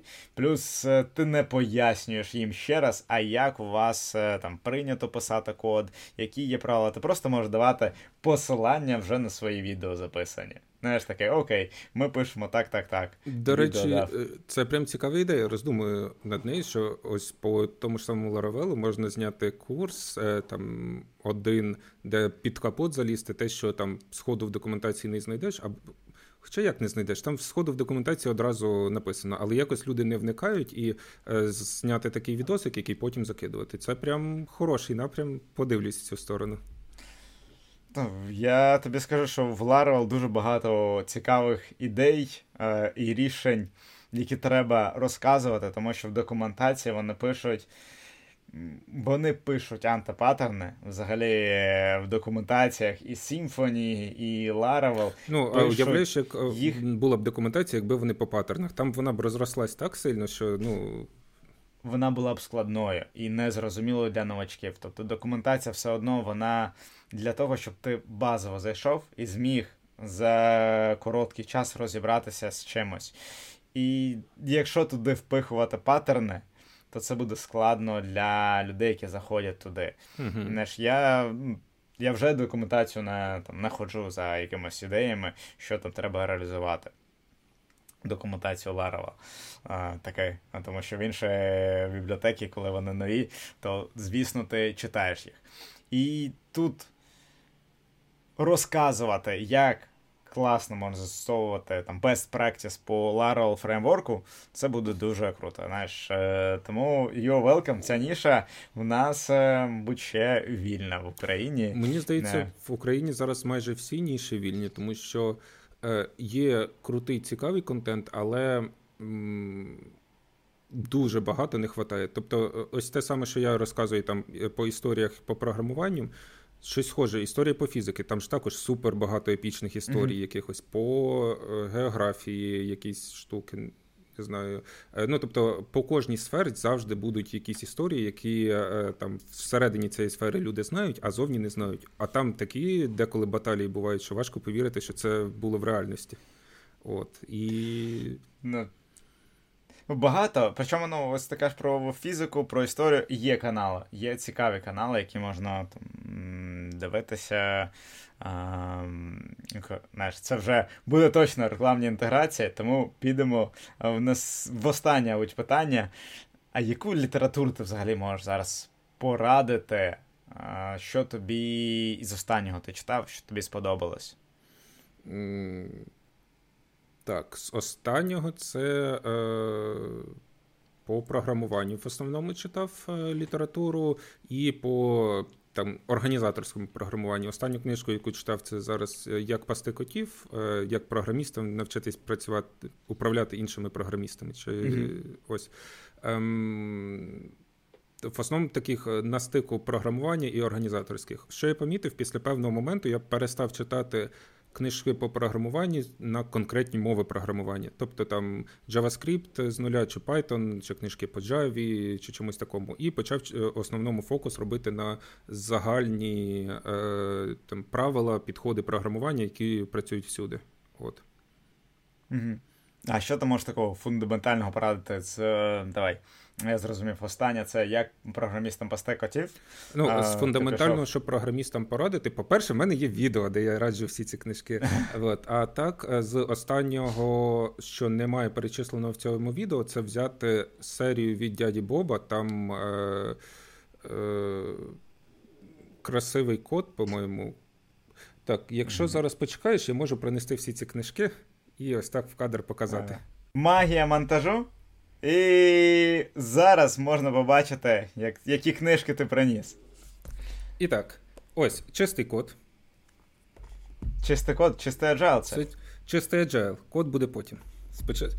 Е, чиста архітектура. Угу. Чистий код. Дійшли до нього. Да. І чистий кодер. Реально чистий Слухай, кодер. І ти. Е... А в якому порядку ти їх радиш читати? Без різниці. Вони доповнюють один одного. Скажімо mm-hmm. так, людині, яка давно програмує, певний момент може здатись, що типу вона все це знає, але вони дозволяють систематизувати ці знання. Mm-hmm. Це е, просто якісь інші книжки програмування, вони Е, в залежності від того, які технології використовує, який рівень зараз е, в самого програміста, різні, які варто почитати. А ось це те, що варто перечитати, навіть якщо ти там сіньор, давно його не читав, варто перечитати, трошки систематизувати знання. На, Якщо ти тільки починаєш програмувати, дозволить тобі впевненіше йти у всьому, зрозуміти саму ідею. От.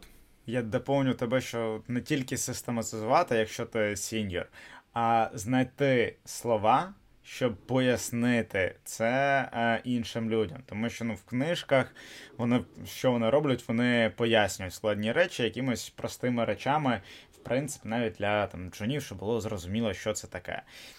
Е, І коли ти сіньор, тобі порою важко це пояснити знаєш, зрозуміти, пропустити е, через себе цю інформацію таким чином, щоб подати її просто для розробників. І перечитавши ці книги, ти можеш ефективніше навчати, ефективніше розповідати.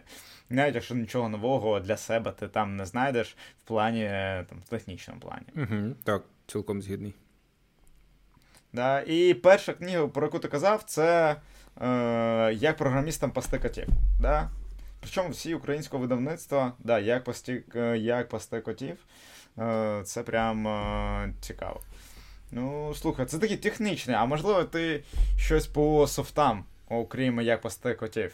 Знаєш, по компаніях, щось такого, що змінило ну, твоє уявлення. В першу чергу це Пітер Тіль від нуля до одиниці. Це прям угу. топова штука по тому, як почати свій стартап. От. Угу. Далі. Ну, далі зараз треба згадувати, бо сходу так е, так не пригадаю. Я, можливо, потім no. Ну. надам цілий список е, серед ага. поковиряю серед тих, які читав, е, по враження всьому іншому, і дам такий список нетехнічної літератури, яка гарно буде. Давай так. В тебе ще є телеграм-канальчик, в якому ми в якому ти напишеш цей список по нетехнічній літера... літературі, ми зможемо його прикріпити. Да? У uh Олександра ще є телеграм, де він пише про. А про що ти там пишеш? Розкажи. В основному такі бекстейджі з того, що відбувається, зв'язаних з зйомкою відео чи з розробкою продукту з цікавих моментів. Ну, тобто, те, mm що цікаво буде людям, яким цікавий я, але е, не цікаво надто на широку аудиторію. От. mm Окей, я зрозумів. Слухай. Мені було дуже приємно з тобою поспілкуватися, познайомитися, дізнатися про архітектурний стек CargoFi, такий, який стоїть, який ви розробляєте з 2016 року, правильно? Mm-hmm. І наразі, в 2023-му, використовуєте повністю новітні технології, нова, нові фреймворки, все up-to-date, як то кажуть. Е, ну, Ви красунчики, що актуалізовуєте. Підтримуєте чистоту коду, знаєш, не тільки читаєш теорію, а ще і імплементуєш її на практиці. Це дуже приємно чути про українські компанії, які зараз активно розвиваються і будуються на міжнародних ринках. При цьому ви активно працюєте ще і на українському ринку. Тут успіхи вам, успіхів в команді, бізнесу і тобі, як українському блогеру, да, який підкорює зараз YouTube. Дякую. Також було прям дуже приємно поспілкуватись, і буду пам'ятати, до кого звернутись, коли будемо планувати прям переїзд, і тоді детальніше проговоримо різні варіанти. Дякую тобі за таку рекламу. Да, Всім тоді пока-пока, до нових зустрічей. А давайте я скажу, що ви не забувайте підписуватись на цей е, YouTube канал на FW Days. Нас попереду чекають ще. ну, вже в мене є в шортлісті тройка класних спікерів, яких я планую запросити. Тому. До нових випусків. Не забувайте підписуватись на канал FW Days, на мій телеграм-канал. Єгор Герасимчук також буде в описі під цим відео. Всім пока-пока!